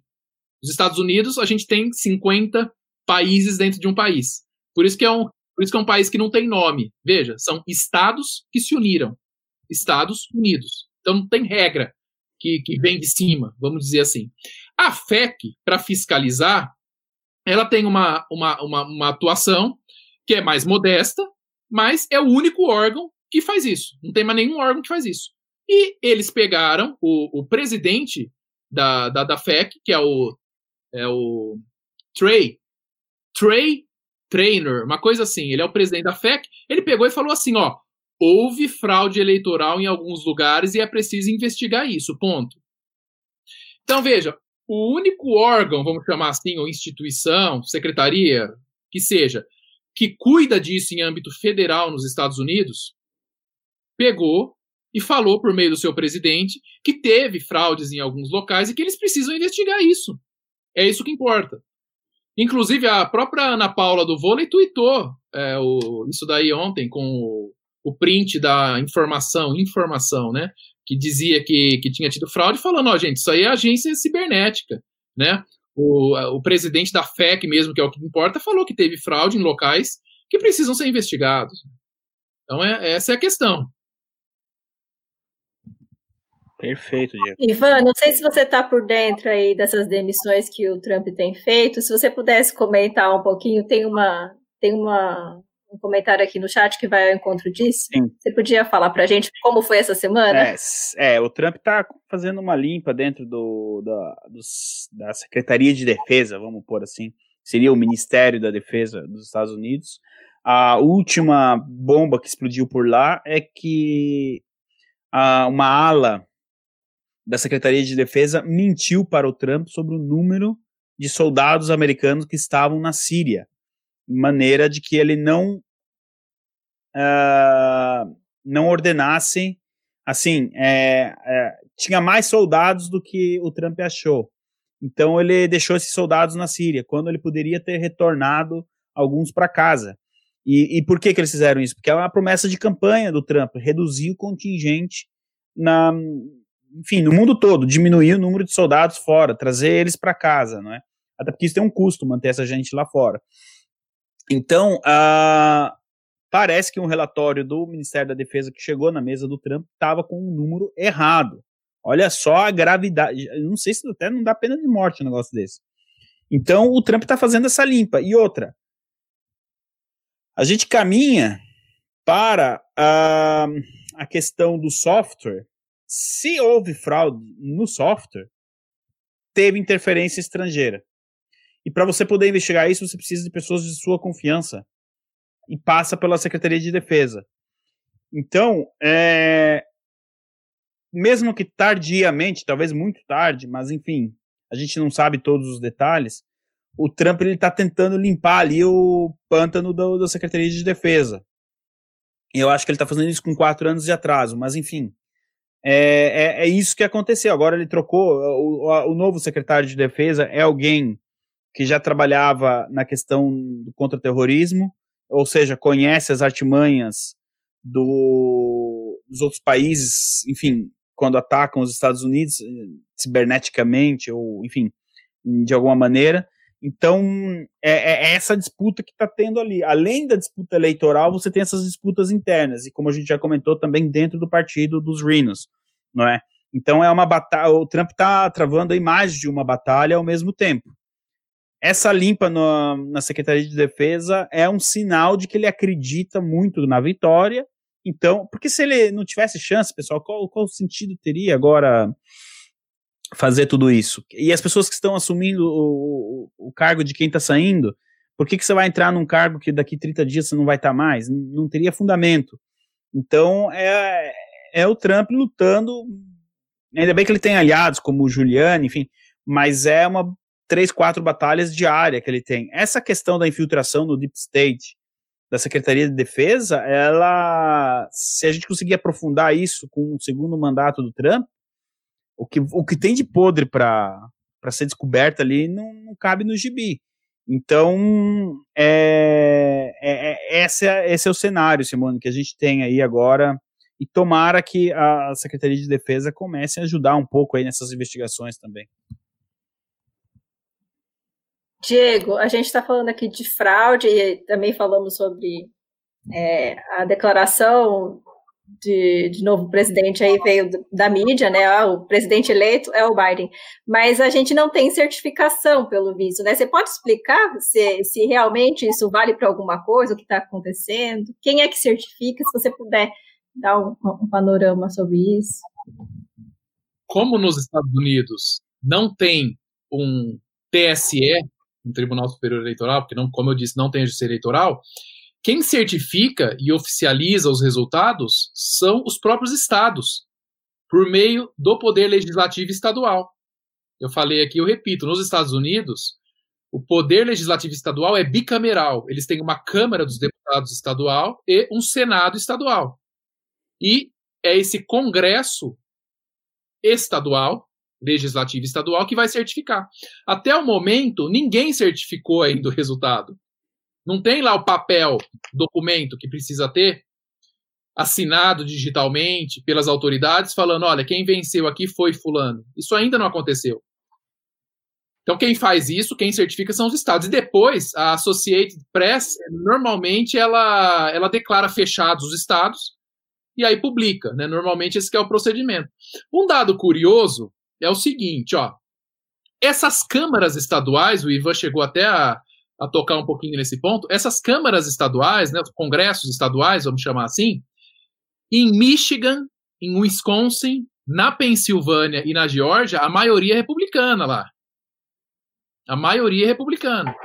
Então, é, isso daí pode ser né, um freio para que uma tentativa de fraude continue caminhando a passos largos no momento dessa.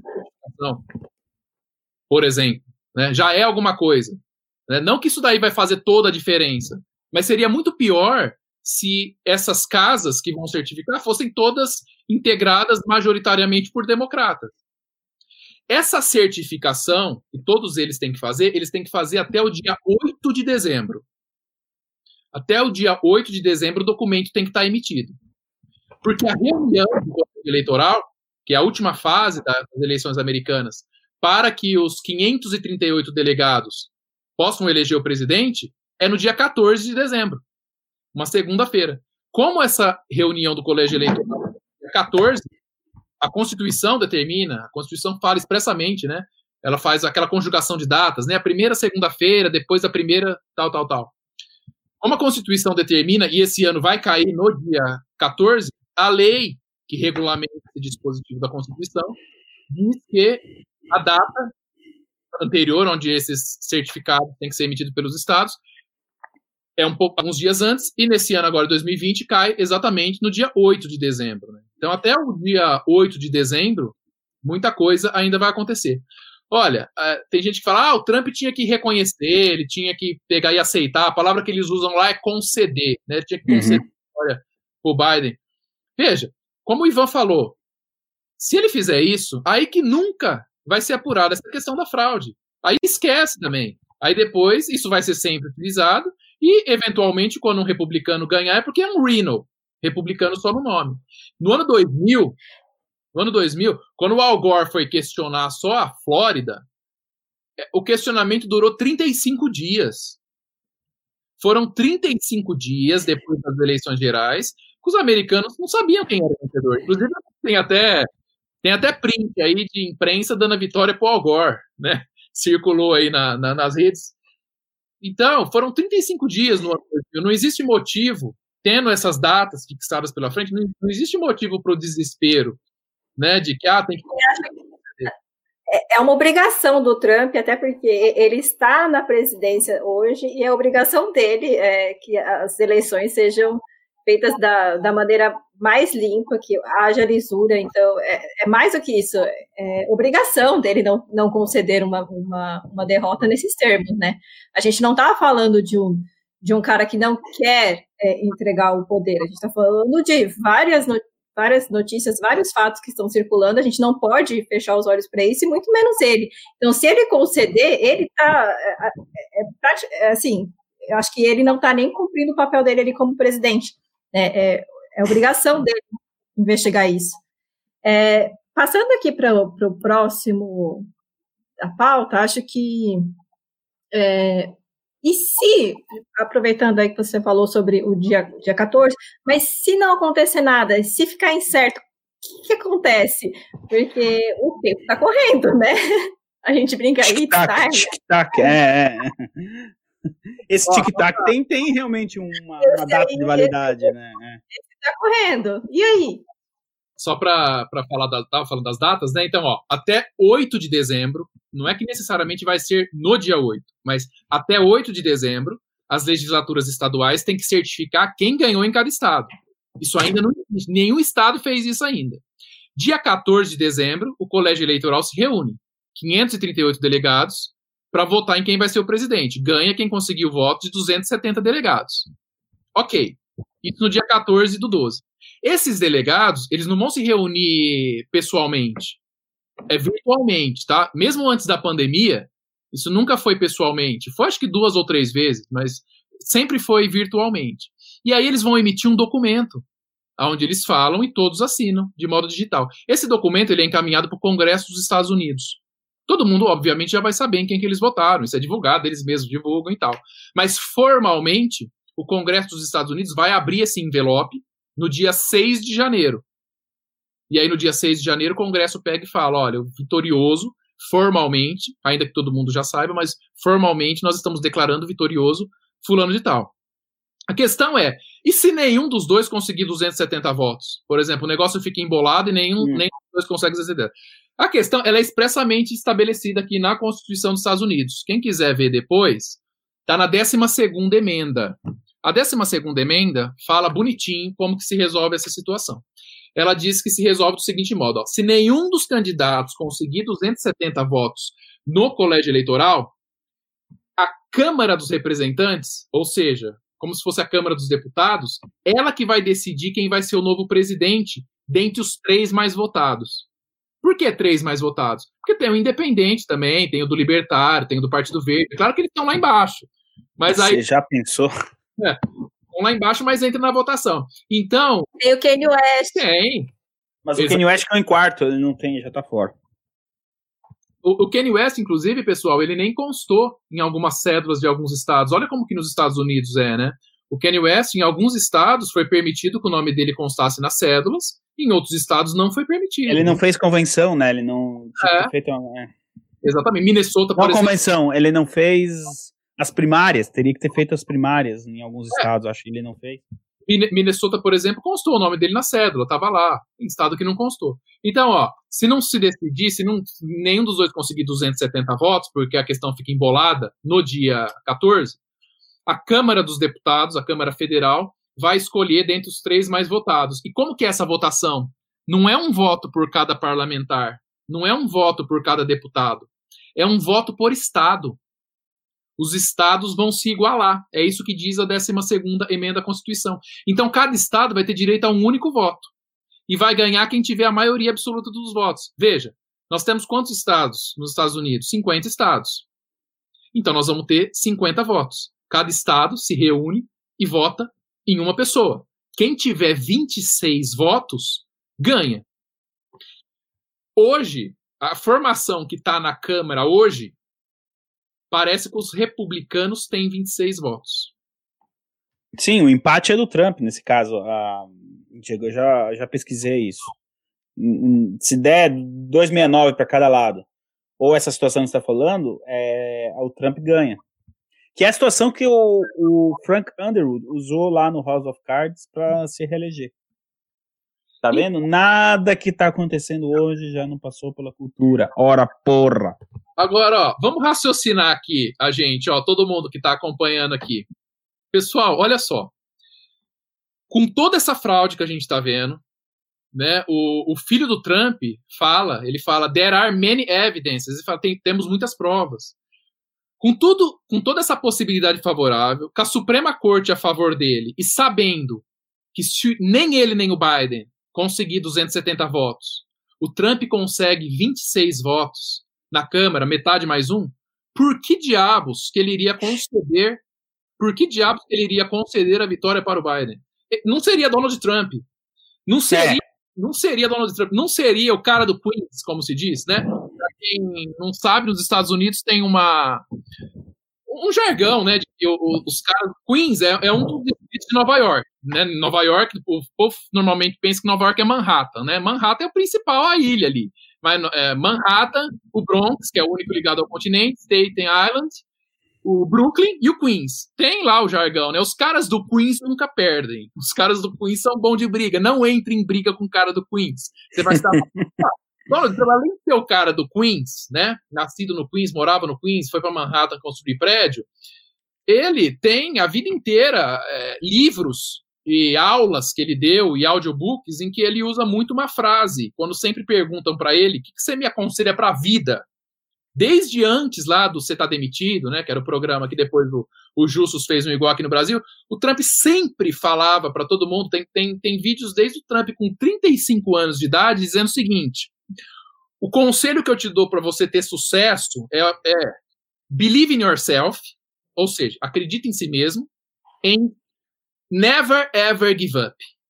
Nunca, jamais desista. Veja, pessoa que a vida inteira aconselhou os outros a nunca, em nenhuma hipótese, desistir dos próprios objetivos, é óbvio que não vai desistir agora. Ele vai lutar até o fim. Né? Os democratas sabem disso, que ele vai lutar até o fim? Claro que sabem. Mas por Sim. que ainda assim insistem? Para ir inoculando né, no inconsciente popular que eles ganharam, para tentar dar a questão de fato consumado, tudo isso né? Para tentar e convencer. Muita gente se convence. A gente vê pessoas boas que falam, não, mas eu vi lá na CNN falando que o, o Biden ganhou, tal, teve vários países que ligaram para ele, então ele ganhou. Você sabe, você sabe, Diego, que na Coreia do Norte tem muita gente que acha que a Coreia ganhou duas ou três Copas do Mundo. É, o que a gente tá vendo nos Estados Unidos agora é isso. Não, Biden tá eleito nem ligo mais a televisão.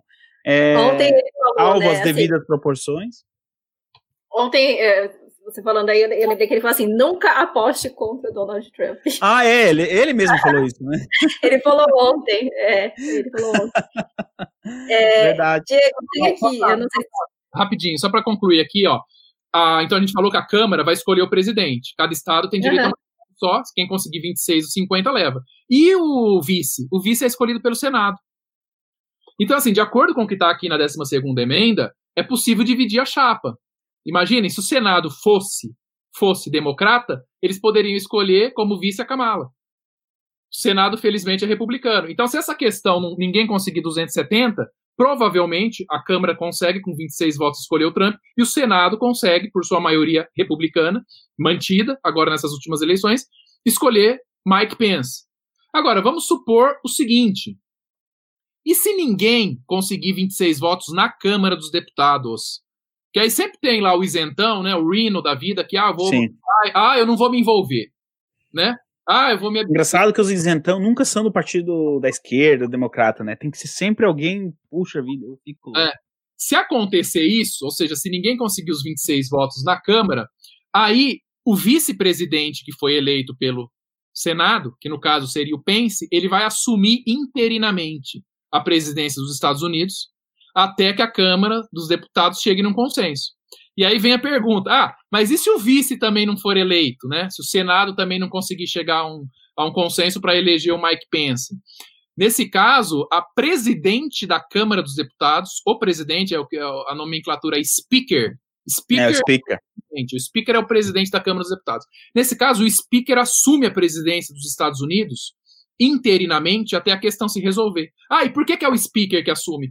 Porque o Speaker, que é o presidente da Câmara dos Deputados, ele é o primeiro na linha sucessória. Tá? A linha sucessória, ah, presidente, vice, depois presidente. É o nhonho deles, pessoal. Exatamente. No, no, no momento, a, a, acho que é, é, é, o nome dela é Nancy Pelosi. Acho, não estou sendo sarcástico. Né? É a Nancy Pelosi. É eu não consigo viver num mundo que a Nancy Pelosi seja presidente dos Estados Unidos, mas nem por meio não. minuto. Aí, mas tem essa possibilidade. Essa possibilidade, ela assumiria a presidência até que a Câmara dos Representantes resolvesse o impasse. Né? E aí, olha só, se na data da posse, quando que a posse é 20 de janeiro, a posse do presidente dos Estados Unidos é sempre 20 de janeiro. Se na data da posse o presidente eleito pela Câmara e o, e o vice pelo Senado ainda não, não, não tiver resolvido essa questão, né? O que, que acontece? Alguém, no caso a Nancy Pelosi, que é quem vai estar lá no, exercendo é, interinamente esse cargo, ela vai indicar algum vice-presidente dentre aqueles. Um vice dentre aqueles que poderiam estar ali, né?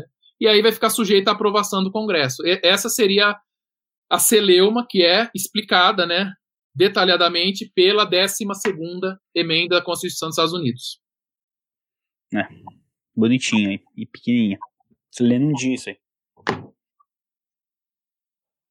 Que salada, meu Deus. Mas essa possibilidade existe. E, e repito, quem assistiu House of Cards. É. Quem assistiu Scandal Viu? É, é, Me recomendaram essa Scandal, eu não, não assisti. Eu tô... Scandal, eu assisti inteirinha. É, sempre tem fraude. O negócio é. é Bom, o nome da série já é um escândalo. Né? Sim, gira tudo em torno de fraude.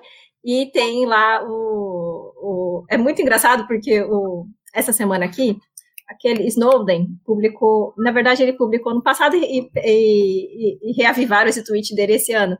Ele mostra lá é, as urnas eletrônicas, né? Ele, ele fala que, seria é, que seria passível de fraude e tudo mais. E tem uma cena da, de Scandal que é igualzinho. Eu até postei lá, lá no meu Twitter porque é impressionante, né? O que você disse lá, lá um pouquinho mais cedo que tudo tá, tá na tudo tá na cultura antes de, de vir para a política, né? Ontem o professor Olavo falou sobre isso também lá nos Pingos nos Is, e o professor Olavo também falou algo interessante. Ele, ele diz assim: olha, não, é, ele, primeiro que ele, ele acredita que o, o, o Trump vai, vai, vai conseguir, né, isso é a opini opinião dele, é, que eu acredito também. Ele, ele, falou assim, ele acha que vai conseguir comprovar as fraudes, mas ele, aí ele diz assim: ainda que, não, que ele não consiga, o, que ele não consiga comprovar a ponto de, de reverter essa situação, mas vai comprovar, mas já está aí comprovado, é, que a gente está vendo público e notório, é que teve fraude. Então, é um criminoso. E como é que um criminoso vai assumir a presidência, né? É, ele fala assim, ah, não sei se é a, ponto de virar o, o resultado, como você disse um pouco mais cedo, né, Ivan? Mas é isso, se comprova fraude, comprova para o Partido Democrata e o que acontece, né? É, o Biden parece que está indo por esse caminho por mais que ele, que ele, que ah, ele não, agora ele a presidência, um... ele já é um criminoso. É, um presidente. É. A chapa é. dele é criminosa, é, eu concordo. Concordo. Ivan, será que Oi. você podia começar a, a falar aqui um pouquinho pra gente? Sei que você é um grande observador dessa, dessa questão sobre o método democrata, o que, que eles estão fazendo agora, né? Eu sei que você gosta de acompanhar as eleições e eu vejo o, o a, os teus, os teus comentários sempre bem precisos quanto a isso. Você podia falar um pouquinho o que está acontecendo? Isso não é novidade, né? Não, não, não é. E é que eu, eu, comentei no começo da live, é impressionante como a gente sempre tem esses precedentes, né, da, dentro do Partido Democrata. A atualização, o update, vamos usar termos em português, a atualização do, do, do esquema, quem fez foi a Hillary em 2016. Mas um, o, o, grande aliado nesse momento, aliada do Partido Democrata, é a mídia. Então é aquilo que eu falei da Coreia do Norte. Realmente tem pessoas que acreditam na Coreia do Norte que a, a, a Coreia do Norte venceu duas Copas do Mundo. Porque a televisão da Coreia do Norte mostra uma partida fictícia. Gente, isso aconteceu de verdade. A Coreia do Norte ganhou de 8 a 0 do Brasil em 2010. Então eles mostram uma partida fictícia Tá engraçado que os jogadores do Brasil, todos eles eram é, com, o olho puxado, mas isso é um detalhe, tá? Isso aí não, não, não quer dizer. Então, o que está acontecendo agora é, é, todo esse teatro da mídia, não se fala mais, morreu o assunto, é 306 delegados para o, o Joe Biden e está sacramentado. É isso que a mídia está trazendo. Existe um grupo de WhatsApp da Fox, da CNN, da ABC, da Globo, da Band News ali que, ó, é, não, não existe. Isso é uma, são mensagens em código. Eles aprenderam com 2016 a, a modular tudo isso. É, eles estão arrependidos de, em 2016, às 5 horas da manhã, ter aceitado o fato do Trump ter vencido as eleições. Então, dessa vez, eles falaram: não, aqui a coisa é um pouco diferente, vamos reverter. Gente, às 4 horas da manhã, um candidato chegar e dizer: vão para casa dormir e vamos esperar. É, isso não, na história do Ocidente, das eleições, procurem, você não vai achar isso. É sem precedente. Então ali foi um código e muitos jornalistas entenderam. Eu vou citar aqui um deles, o senhor Caio Blinder. Ele no Twitter dele na noite da eleição, um cara que nem o Caio Blinder que a gente pode ter todas as críticas, mas que ele gosta de eleição, ele cobra eleições por muitos anos. Ele entendeu, ele, ele lá pelas duas da manhã lá do horário uh, de Nova York, onde ele mora, New Jersey. Tô indo dormir, não tem mais o que contar hoje. Ou seja, a, a, sabe, você pega essas esses, essas pistas espalhadas por aí. Então, a, a, a mídia que está fazendo. Por exemplo, o fato que o Diego trouxe, né? A gente sabia, mas é sempre importante ressaltar, de que os fiscais do Partido Republicano não conseguiram acompanhar a recontagem ou a, ou a primeira contagem. Isso em si já é um crime que tinha que estar na primeira página de qualquer jornal do dia seguinte. Então tem essa. E as redes sociais, as big techs estão ajudando nesse sentido. Sabe? Uh, eu não sei como é que vai entrar para a história a questão do Trump postar alguma coisa ali e embaixo aparecer isso aqui não é a verdade. Eu tô vendo muito meme. Uh, se o Twitter existisse em 1912, o Titanic indo de frente pro iceberg, né, a foto, e embaixo escrito assim, iceberg não derrubam navios, e o Titanic indo de frente pro, pro, pro iceberg. Esse seria o Twitter em 1912. Eu não sei como é que a gente vai avaliar isso daqui 50, 100 anos, qual, qual vai ser a, a, vergonha, qual que vai ser o tamanho do escândalo, ou se é uma partida que a gente já perdeu. Isso eu ainda não sei. Mas é, é, é a característica do Partido Democrata agir. E eu comentei naquela live, foi até a minha, a minha apresentação lá da, do dia 3 de dezembro, dia 3 de novembro, aquela live espetacular que vocês fizeram, eu aqui dou os parabéns, e é uma live que você pode assistir agora, daqui a um ano, ela vai ela não era a cobertura em si da eleição. Então, as palestras ali apresentadas foram ótimas. Que o Partido Democrata ele não consegue vencer uma eleição em condições normal de, de temperatura e ambiente. Eles não conseguem. A única eleição mais normalzinha, assim, que não teve nada de grande extraordinário, foi em 2008. Mas 2008 nós tivemos um candidato fraco, o McCain, do lado republicano, e nós vimos na esteira ali do 11 de setembro e da guerra do Iraque. Então, ainda assim, você tinha algumas, alguns, algumas, alguns indícios de que não seria uma eleição tão normal. Em 92, o Clinton só venceu porque tinha um terceiro candidato muito forte que dividiu ali os conservadores, senão com todos os erros, o John Bush, o George Bush ainda venceria as eleições. Desde 1964, 1964, o Lyndon Johnson vence porque o John Kennedy morreu, então na esteira da comoção vence o Lyndon Johnson. É, ele era tão forte que nem sequer concorreu em 68. Acho que é a última vez que um candidato, um presidente no cargo nos Estados Unidos não tentou a reeleição.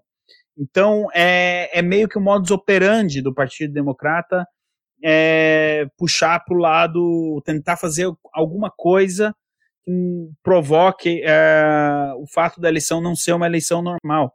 E como eu disse no começo dessa live, é impressionante como o Partido Republicano ele não, não acordou para isso ainda, sabe? É, não dá mais para acreditar na bondade do, do, do, pleito. O fato, vejam bem, na Pensilvânia, o juiz Alito mandou separar as cédulas e o Diego contou aqui para gente que essas cédulas não foram separadas. Isso aí já é um crime já está provada a fraude ali, sabe? É o repito, no Michigan, as pessoas com binóculo, gente, é coisa de filme, o cara com binóculo acompanhando a, a, a apuração dos votos, é, é, surreal. O crime ele já aconteceu ali, não tem muito que que, que provar. Você já tem isso.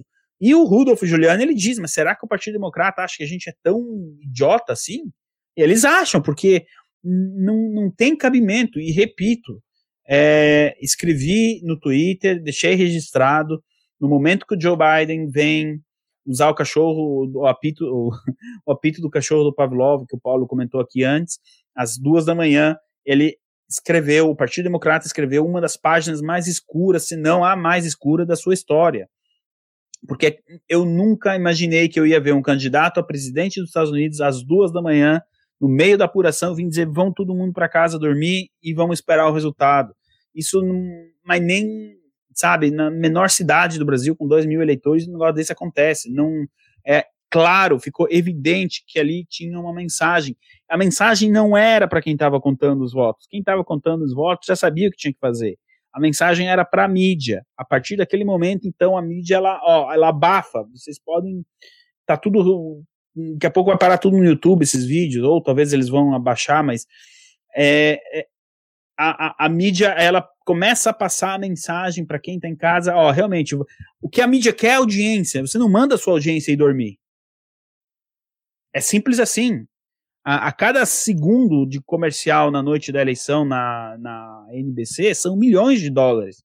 Você não diz para sua audiência que vai te dar esse dinheiro, agora você vai para casa dormir e volta. Não. Você quer manter a audiência ali. E, e simplesmente ela, a mídia compra, então, ali a, a, a mensagem da, do Joe Biden e manda todo mundo para casa. Então, é esse é o Partido Democrata, só que as coisas pioraram de 2008 para antes, 2003, 2004 para cá, quando uh, a senhora Hillary Clinton ela meio que consegue ter o partido na mão. Alguém pode dizer, ah, mas ela perdeu para Obama em 2008, então isso também não estava no script. Mas todo o desenho de, desses últimos 20 anos do Partido Democrata passa pelas mãos da senhora Hillary Clinton. Leiam o livro dela, What Happened. É o livro que ela escreveu logo do, depois de 2016 porque essa gente, ela é um pouco também psicopata, eles precisam fazer a coisa e ninguém dá bola, porque eles, eles precisam provar, a gente fez isso. Então tá lá no livro.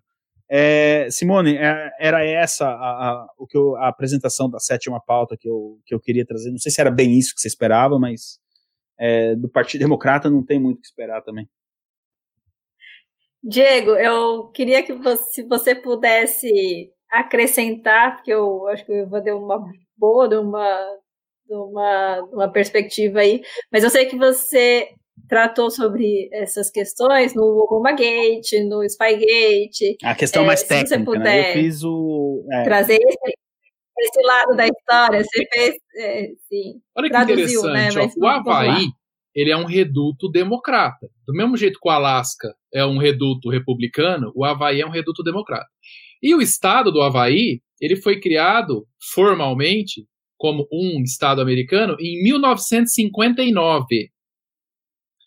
Olha, o Trump agora ele teve mais votos no Havaí do que qualquer outro candidato republicano desde 1959, desde a criação do estado do Havaí.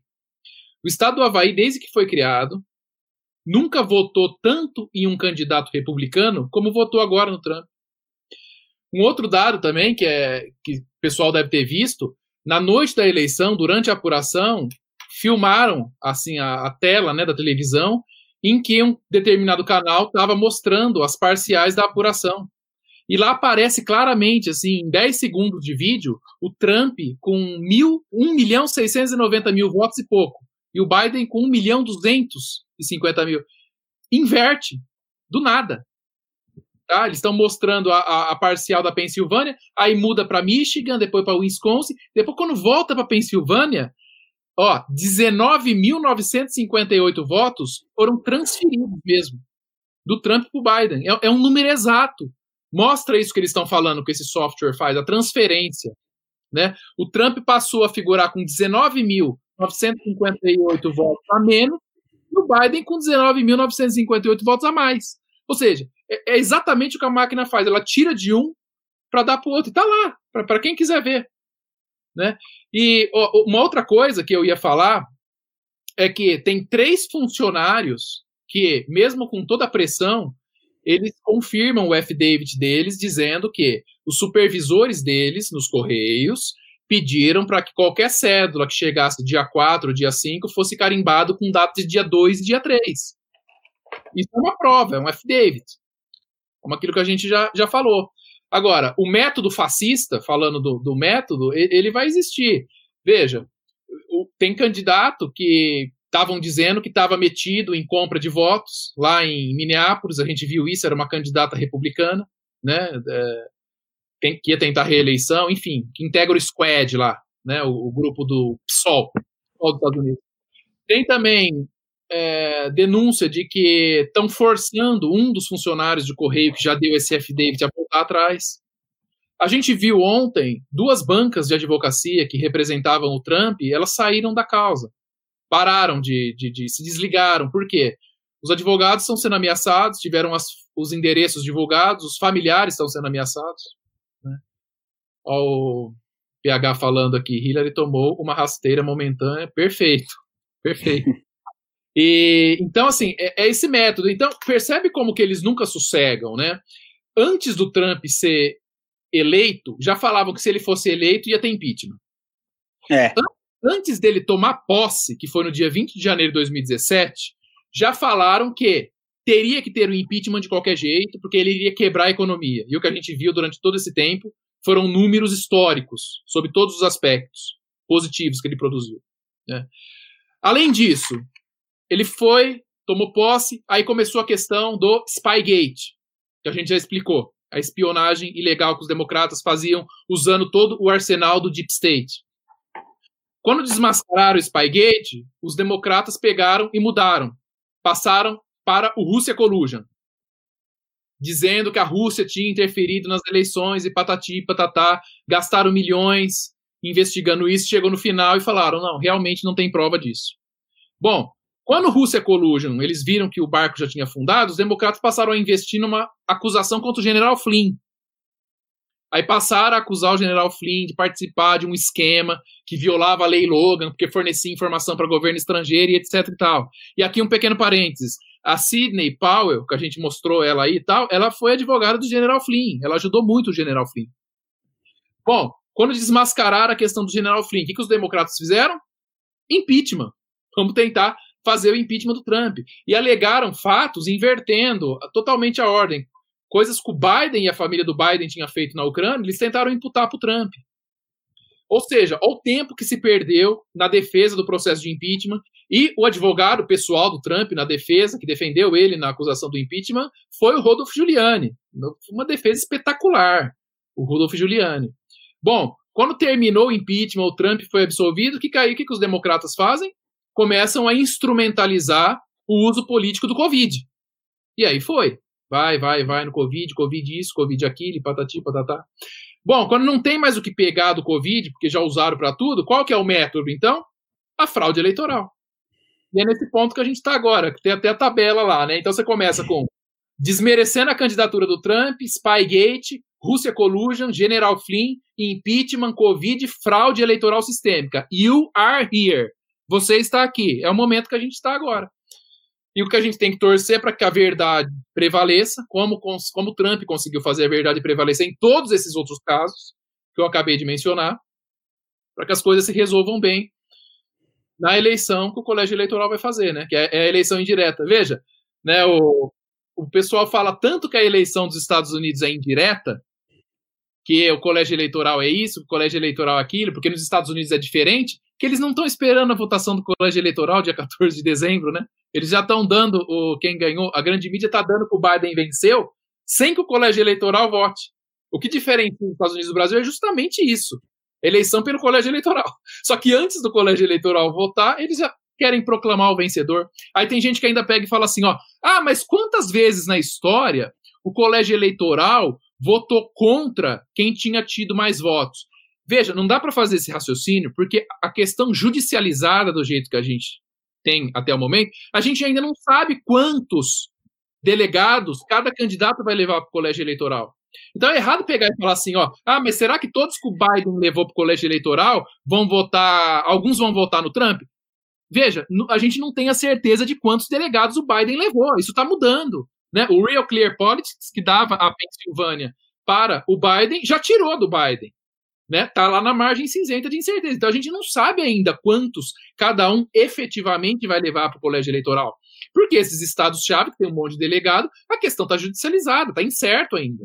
Então não tem como fazer esse raciocínio, ah, mas será que os delegados vão votar contra o Trump? Nós não chegamos nessa fase ainda. A gente não sabe nem quem que vai, quem que vai puxar quem, né? Tô vendo a Juliana é. perguntar, ah, Diego, você poderia comentar sobre o Linwood? Então, o Linwood, ele é advogado, aqui conhecido, que está trabalhando para o Trump. O Linwood, ele ajuizou uma ação em Atlanta se eu não me engano, foi ontem. Se não foi ontem, foi na quinta. Enfim, nesses últimos, nessas últimas 48 horas, ele ajuizou uma ação em Atlanta, aonde ele está questionando algumas normas que o Partido Democrata está usando em favor próprio. Esse advogado, ele é renomado, ele é bem conhecido, né? Ele até, acho que foi a própria Simone ou, ou, ou você, Juliana, agora eu não me recordo, que marcou lá, no, no, no, me marcou no Twitter, e aí, no próprio tweet dele, onde ele fala isso, dá para baixar o PDF da ação, né? Daquilo que a gente chama de petição inicial.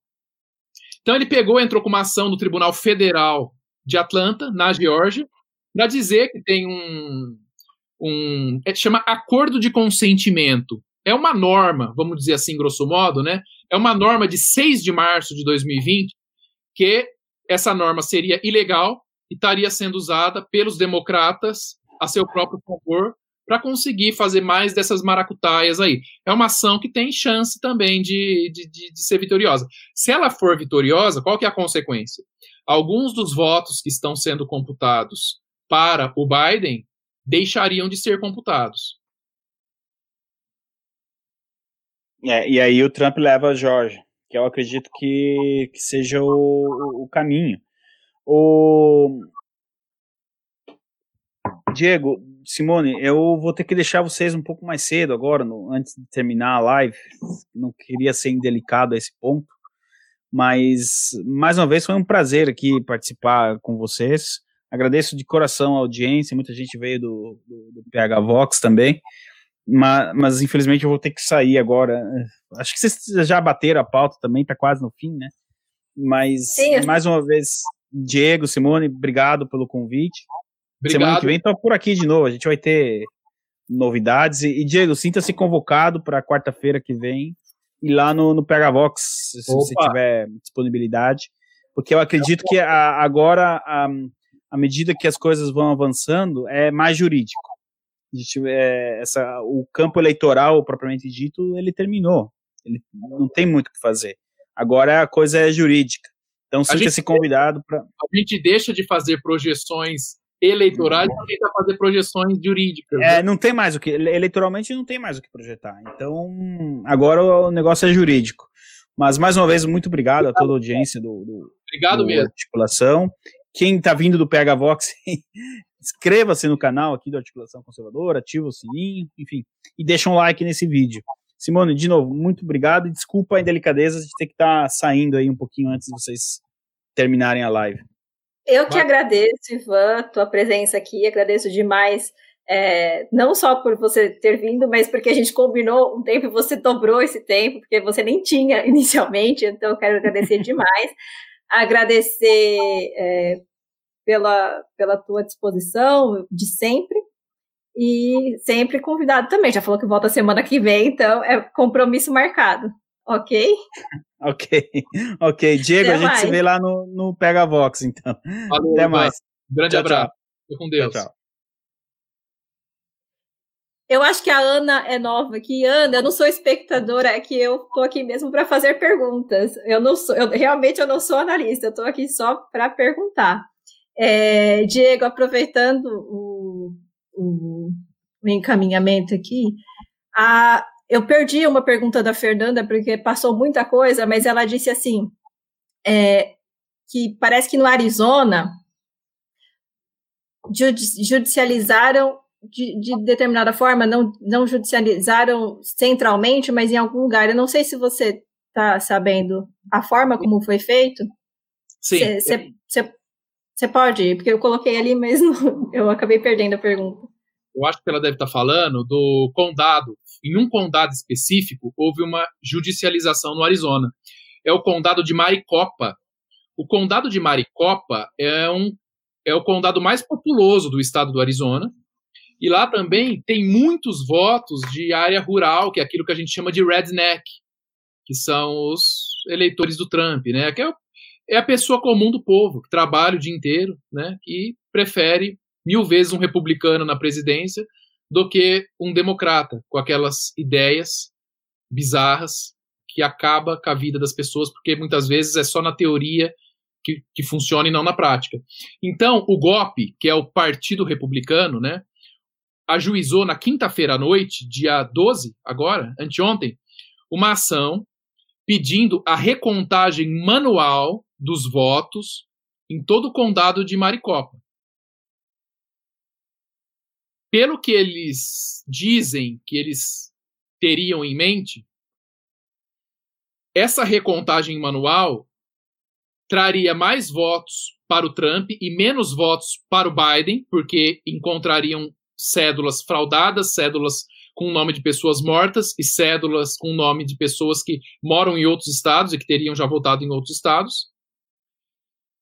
E, além disso, tentaria se pegar nessa recontagem essa malícia que esse software Dominion aí, Dominion está fazendo.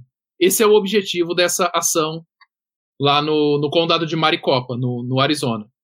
Agora, além disso, o, o, o pessoal, eles, eles chamam de a equipe legal, né? Ah, os advogados do, do Partido Republicano e do Trump estão estudando outras ações para envolver o estado do Arizona como um todo.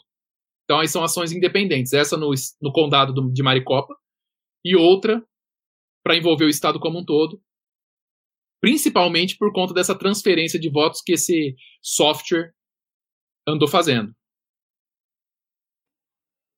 Para arrematar aqui essa história da, da, judicialização e das estratégias do, do Trump, é, eu me lembro que você falou que tinha três tipos de, de estratégia. E seria judicial, atuação junto ao legislativo e uma criminal. Você podia separar os estados por estado, assim, se você lembrar, para gente, a gente ter em mente como é que está a situação?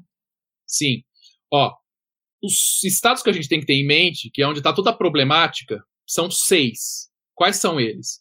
Pensilvânia, Geórgia, Michigan, Wisconsin, Arizona e Nevada. A Pensilvânia já tem muita coisa judicializada. A Geórgia, pouca coisa judicializada. Em Michigan, não tem judicialização de coisa grande, mas sim de pontos específicos. E nos demais, Wisconsin e Nevada, a questão ainda caminha no âmbito administrativo de recontagem e de análise de cédulas fraudulentas.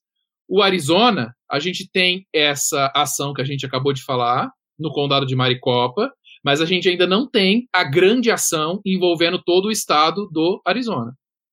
Agora, em todos esses estados já existe essa segunda possibilidade, porque nos Estados Unidos, pessoal, o poder legislativo estadual ele tem uma atribuição constitucional de atuar para que tenha lisura no pleito. Lisura no pleito é a ausência de qualquer irregularidade. Então, o Trump também trabalha nesse front.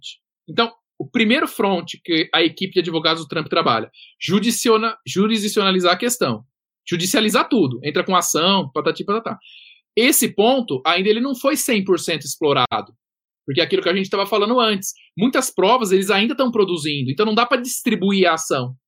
A ação só vai poder ser distribuída quando tiver tudo arrumadinho, quando não faltar mais nada. Eles ainda estão produzindo essas provas. Né? Nos Estados Unidos, lembra, quando a gente entra com uma ação, a prova tem que estar tá pré-constituída. Não é que nem no Brasil, você entra com uma ação e marca audiência para ir produzir prova, a pessoa vai depor na frente do juiz. Não, em regra não é assim. Não, tá? Então, esse é o primeiro, primeiro ponto, a judicializar tudo. Isso ainda não foi 100% explorado. O segundo ponto já está sendo 100% explorado, que é o quê? Conversar com os legislativos estaduais, que em muitos estados a maioria é republicana, para que eles assumam a frente das coisas. Então, por exemplo, na Geórgia, conseguiram que fossem lá fazer recontagem.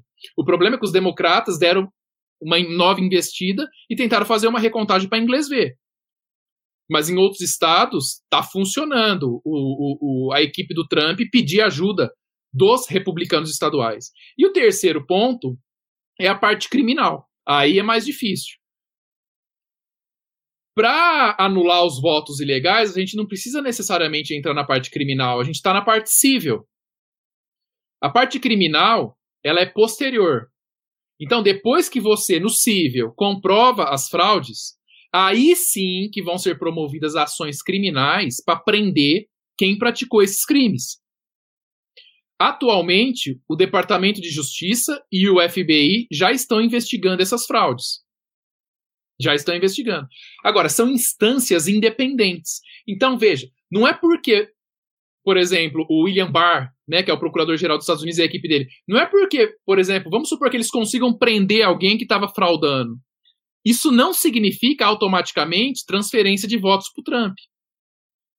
Significa que a pessoa cometeu um crime eleitoral. Agora, qual é a envergadura desse crime? Qual o tamanho desse crime? Quantas cédulas esse crime moveu? Isso é apurado no civil. Para a pessoa ser presa, basta comprovar que ela estava lá com um luiado e cometeu crime eleitoral. Ah, ela pode ser condenada a prisão perpétua ou pena de morte? Nesse caso em específico, só se for comprovada, só se for comprovado um conluio com um governo estrangeiro aí entra o crime de high treason, significa alta traição. Aí sim tem essas penas severas.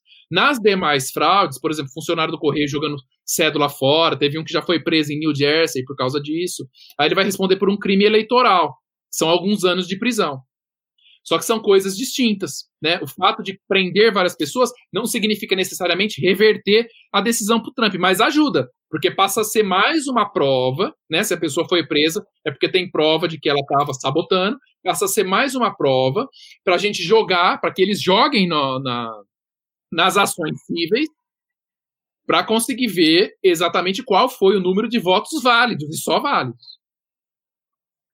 Então, ó, só, só para acabei falando demais, mas para fechar, são três investidas, são três frentes. Primeira frente, judiciário.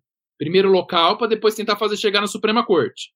Segunda investida, as câmaras. Quais são os estados? Oi?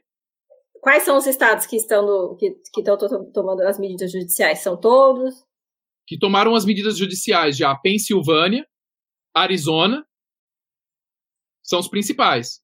Uhum. Das grandes, que podem fazer uma grande diferença a, a, Pensilvânia é a que mais tomou, né? Inclusive, uma delas já está lá na Suprema Corte, que é uma ação cautelar, que é aquela que o juiz Samuel Alito determinou que os votos sejam separados. Os votos até o dia terça-feira, dia 3, é para ficar num lugar e os outros é para computar de modo diverso.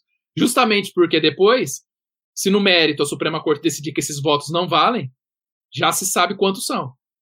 Então, que está jurisdicionalizou, assim, que está, vamos dizer assim, ah, já, já judicializou a questão, é o juiz que vai decidir tudo. Pensilvânia e Arizona, principalmente no condado de, de Maricopa. A Geórgia tem pontos que serão judicializados ainda, mas também tem essa ação que a Juliana Gama falou. Né? Essa ação que a, que a Juliana Gama falou é uma ação importante, mas não é a principal ação que a campanha do Trump trabalha. Tá? É uma ação muito importante, mas assim a iniciativa não é da cúpula do Partido Republicano, não é da cúpula dos advogados do Trump. É de uma pessoa vinculada a eles, o cara é republicano, né? Que está disposto, está muito disposto a ajudar, o Lin Wood, né? Ele é famoso, né? Porque ele já teve umas batalhas bastante interessantes. Aquele menino do, do, do, do boné que foi, foi agredido e ganhou uma ação contra uma, contra uma emissora americana, não, não vou me recordar qual agora, e parece que esse último, aquele, ai, é, é difícil pronunciar o nome dele também, que, que matou em, em legítima defesa é, faz alguns meses, é, ele também está defendendo esse, esse menino, então ele tem umas umas, umas ações bem bacanas, bem importantes no, no repertório dele, então acho que é, é sim de se considerar, né? Mas então são, do, são dois. O, são dois. Isso, ele é muito respeitado também pela atuação profissional e também muito respeitado no meio acadêmico nos Estados Unidos. Então são dois, é, Pensilvânia e o Escócia. E além Escócia, é, e Arizona, lá do condado de Maricopa, né? Tá, e então... a Geórgia já judicializou isso daí por conta dessa ação do Linwood, né? mas ainda não é, vamos dizer assim, a grande ação do Partido Republicano. Tá aqui o nome do, do, do menino que é Kyle Rittenhouse, eu não sei como pronuncia, desculpa. É, então, ele também é defendido pelo, pelo Linwood. É, é Kyle Rittenhouse aí. Obrigada. Então, aí, a, segunda estratégia seria nas, nos legislativos. Aí, quais seriam os, os, os, os, estados que estão adotando essa estratégia? Estados não, a, seria nesses estados que seriam. Exatamente. Três: Pensilvânia, Geórgia, Michigan, Wisconsin, Arizona e Nevada. Esses três já estão pedindo ajuda para o legislativo. Em Nevada, é um pouco mais difícil, porque lá o legislativo de Nevada é democrata. Tá. E aí, o terceiro caso, que seria o criminal, é, ainda, não, ainda, ainda, ainda não tem, né? Nenhuma. O FBI está investigando, exatamente. Já, já tem. Já tem. Já tem investigação instaurada, exatamente. Inclusive, foi determinada a investigação pelo William Barr, que é o procurador-geral dos Estados Unidos, né? E um dos subordinados dele pediu demissão, entregou o cargo, né? É, é, era um cara de índole democrata. Aqui, o Arif está perguntando se a juíza que o Trump colocou na corte irá pegar o caso. Porque tem também é, esse, essa situação que estão dizendo que ela não poderia, assim como o Kavanaugh também não poderia, né? Já, já querem é, colocar uma suspeição ali no, no, nos dois é. juízes. Eu acredito que ela vai julgar sim, até porque se ela não fosse julgar, a Amy, né? Amy Barrett, se ela não fosse julgar, os outros dois que o Trump nomeou também não poderiam julgar. E veja, é, e os outros lá? Porque tem, tem dois lá nomeados pelo Obama, né? E quando o Obama nomeou, o Biden era o vice-presidente. Sim, é importante lembrar disso, né? É, é então importante lembrar que a gente sempre faz essa distinção, mas é, se você puder fazer de novo, porque sempre tem alguém novo aqui, mas a diferença entre um juiz originalista, que seria o, o conservador, é para um juiz progressista, que seria o, o, o juiz que o democrata é. Ele nomeia, ele prefere. Porque o Trump nomeou juízes conservadores, nomeou três juízes conservadores, e aí tem gente que vem e fala: ah, mas a Constituição tem ideologia? A Constituição não tem ideologia. E é justamente os juízes conservadores que aplicam a Constituição, que aplicam a letra da Constituição. Juiz progressista, esquerdista, normalmente ele acha que ele tem uma ideia para salvar o mundo, e aí ele quer implementar a justiça dele. Por isso que fala em ativismo. Já o juiz conservador é aquele que é originalista ou textualista. Ele aplica o que a Constituição diz. Ele aplica cada um dos artigos que está aqui do jeito que os artigos foram escritos. É isso que ele faz. Por isso que a gente fala textualista, porque ele vai aplicar o que o texto da Constituição diz. O Trump nomeou três juízes originalistas, textualistas, conservadores, que vão aplicar o que o texto da Constituição diz. Então, se a Constituição está falando que a votação é no dia X, ela é no dia X e ponto final. E na Suprema Corte, atualmente, nós temos seis juízes conservadores e três progressistas. Veja, ó, entre os progressistas tem a Sônia Sotomayor e a Helena Kagan. As, essas duas foram nomeadas pela administração Obama-Biden.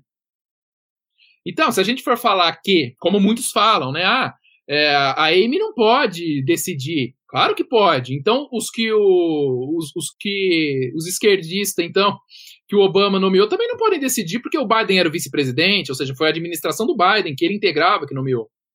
Né? E, e é importante porque o juiz conservador ele aplica o texto da Constituição, o texto das leis, porque ele sabe que ele não foi eleito pelo povo. Quem foi eleito é o poder legislativo. Então é o legislativo que tem que estabelecer as regras, tem que estabelecer as leis. Ao juiz, o juiz tem que ser um escravo da lei. Ele vai aplicar a lei. E é isso que os juízes conservadores fazem. E um outro ponto ainda com relação a Amy, o, um dos motivos que o pessoal falou que o Trump deveria nomear, e o Trump, óbvio que ele ia nomear de qualquer jeito, mas tinha a esquerda falando, não, ele não pode nomear porque vem eleição aí e tal. Mas um dos motivos que, inclusive, o Ted Cruz exteriorizou é esse. O Ted Cruz falou: olha, essa eleição, os democratas vão judici judicializar tudo, sabe? Vão pegar e vão tentar tumultuar, eles vão judicializar apuração, eles vão judicializar isso, aquilo. Então não pode ter o risco de ficar 4 a 4 na Suprema Corte. Por isso que o Trump tem que nomear no lugar da Ruth lá, que morreu, para que fique 9. Aí, tendo 9, Aí não vai empatar. Né? E foi exatamente o que o Trump fez. Então, o Ted Cruz e outros já falavam, o Trump tem tá certo em nomear justamente para que a eleição, sendo judicializada, não tenha o menor risco de ficar empatado em plena Suprema Corte. E na Constituição não está escrito assim, né? Ela só é juíza a partir do ano que vem, ou ela só é juíza enquanto, é, enquanto o Trump não for é, é, presidente. Enquanto ele for presidente, ela não pode jogar a casa, porque qualquer coisa que, por, que possa chegar no, na então ela também não poderia jogar, né? E a gente tem aí algum, algum, alguns exemplos até de juízes que foram nomeados. O Justice foi nomeado há há não muito tempo, ele, acho que você já comentou aqui outra vez, justamente isso, que as pessoas até cobravam dele porque ele estava votando junto com os democratas. Então não existe essa, essa obrigatoriedade de ela votar a favor do Trump. É, é que se espera é que ela vote a favor da é, conforme a Constituição. É, os democratas eles ficam revoltados porque eles sabem que ela vai votar de acordo com a Constituição, né? E eles Sim. sabem que seguindo a Constituição, seguindo a Constituição, o Trump ganha, né? Seguindo a Constituição, o Trump leva. Só mais uma coisa que você tinha falado e na hora eu esqueci, agora eu lembrei de novo. É, esse caso de traição, no, levando em consideração esse, esse, esse domínio, né, esse software que tem, a, que tem uma ligação com a Venezuela, que vai parar na, na lá em Barcelona, é, isso poderia ser encaixado numa, numa traição, porque o que a gente vê é que tem um lobby forte lá dentro de, de algumas pessoas para usarem essas, essas urnas eletrônicas, e tem aí uma participação internacional, né? De certa forma. Sim, a própria Sidney Powell, que a gente colocou aí o vídeo dela, né? Ela pegou e deu a entender isso daí. Ela pegou e falou: ó, é influência internacional influência internacional. E aquilo que o, até o Olavo fala, né? Se um comunista comete um crime contra você e você não desmascara ele, imediatamente ele vai acusar você de ter cometido crime contra ele. Então você vê, os democratas falaram tanto de coli, negócio da Rússia, né? Rússia collusion. Falaram tanto, quando na verdade eles é que estão de modo internacional montando há muito tempo o emprego desse software lá, né? Diego, queria saber se você tem mais alguma coisa para falar ou se a gente pode encaminhar aqui para o encerramento da live. Eu vou falar rapidinho, que me mandaram aqui pedindo para eu falar da, da questão da influência de cristãos na eleição do, do Trump ou, ou de juízes. Né? A influência é enorme, os, os cristãos votaram em massa no, no Trump. E em 2016, um dos fatos que fez assim católicos, protestantes e tudo mais votarem em Trump era justamente que eles sabiam que o presidente indicaria novos juízes para a Suprema Corte. E eles queriam uma Suprema Corte conservadora, justamente porque tem aquele famoso caso Roe versus Wade lá que discute a possibilidade do aborto, né? Permite o aborto. E aí, tendo uma Suprema Corte conservadora, esse case esse caso, esse precedente, ele poderia ser revertido. Então, muito da, do, do, eleitorado do Trump, que se aliou a ele em 2016, foi justamente porque ele é cristão e ele nomearia juízes conservadores, não só para a Suprema Corte, mas para os outros tribunais federais. Nos Estados Unidos, o presidente também nomeia juízes para tribunais federais, tá? O Trump já nomeou mais de 252 juízes federais, além dos três juízes da Suprema Corte.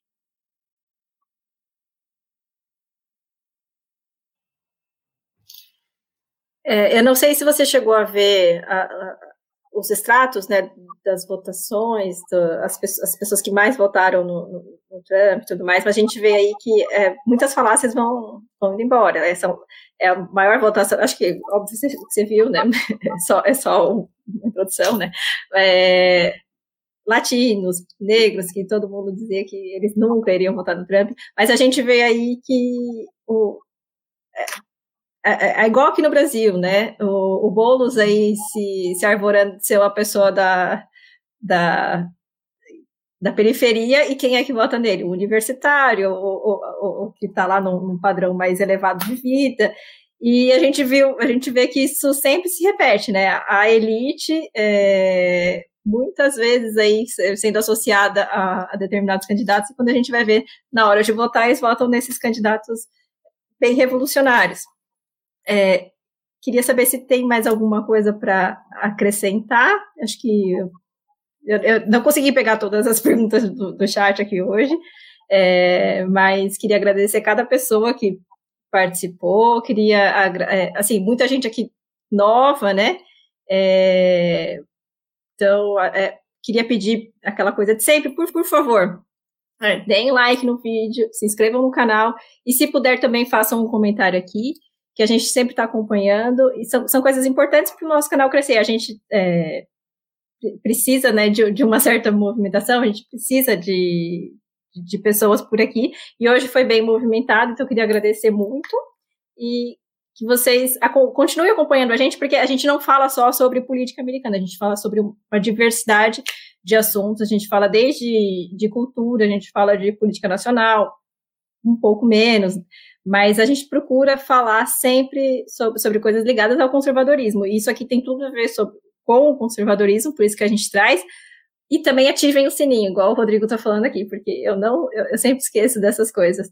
É, então, é bem bacana. A gente tem várias, várias lives aqui sobre história do Brasil, porque é importante saber o, o que, de onde vem a nossa formação. A gente tem sobre personagens históricos, a gente tem sobre cultura, sobre é, iluminismo, é, muita coisa aqui que vocês vão poder aproveitar. São pessoas muito bacanas que se dispõem a falar aqui com a gente. Eu recomendo tudo que vocês, se você, que vocês puderem, mas é, tem, tem, tem algumas coisas que, assim, eu tenho uma um carinho especial que são essas pelos, pelos personagens históricos, porque você pode assistir a qualquer momento que sempre vai estar ali bem é, atual. Atual, assim, no sentido de que sempre vai, vai, vai, vai servir para você.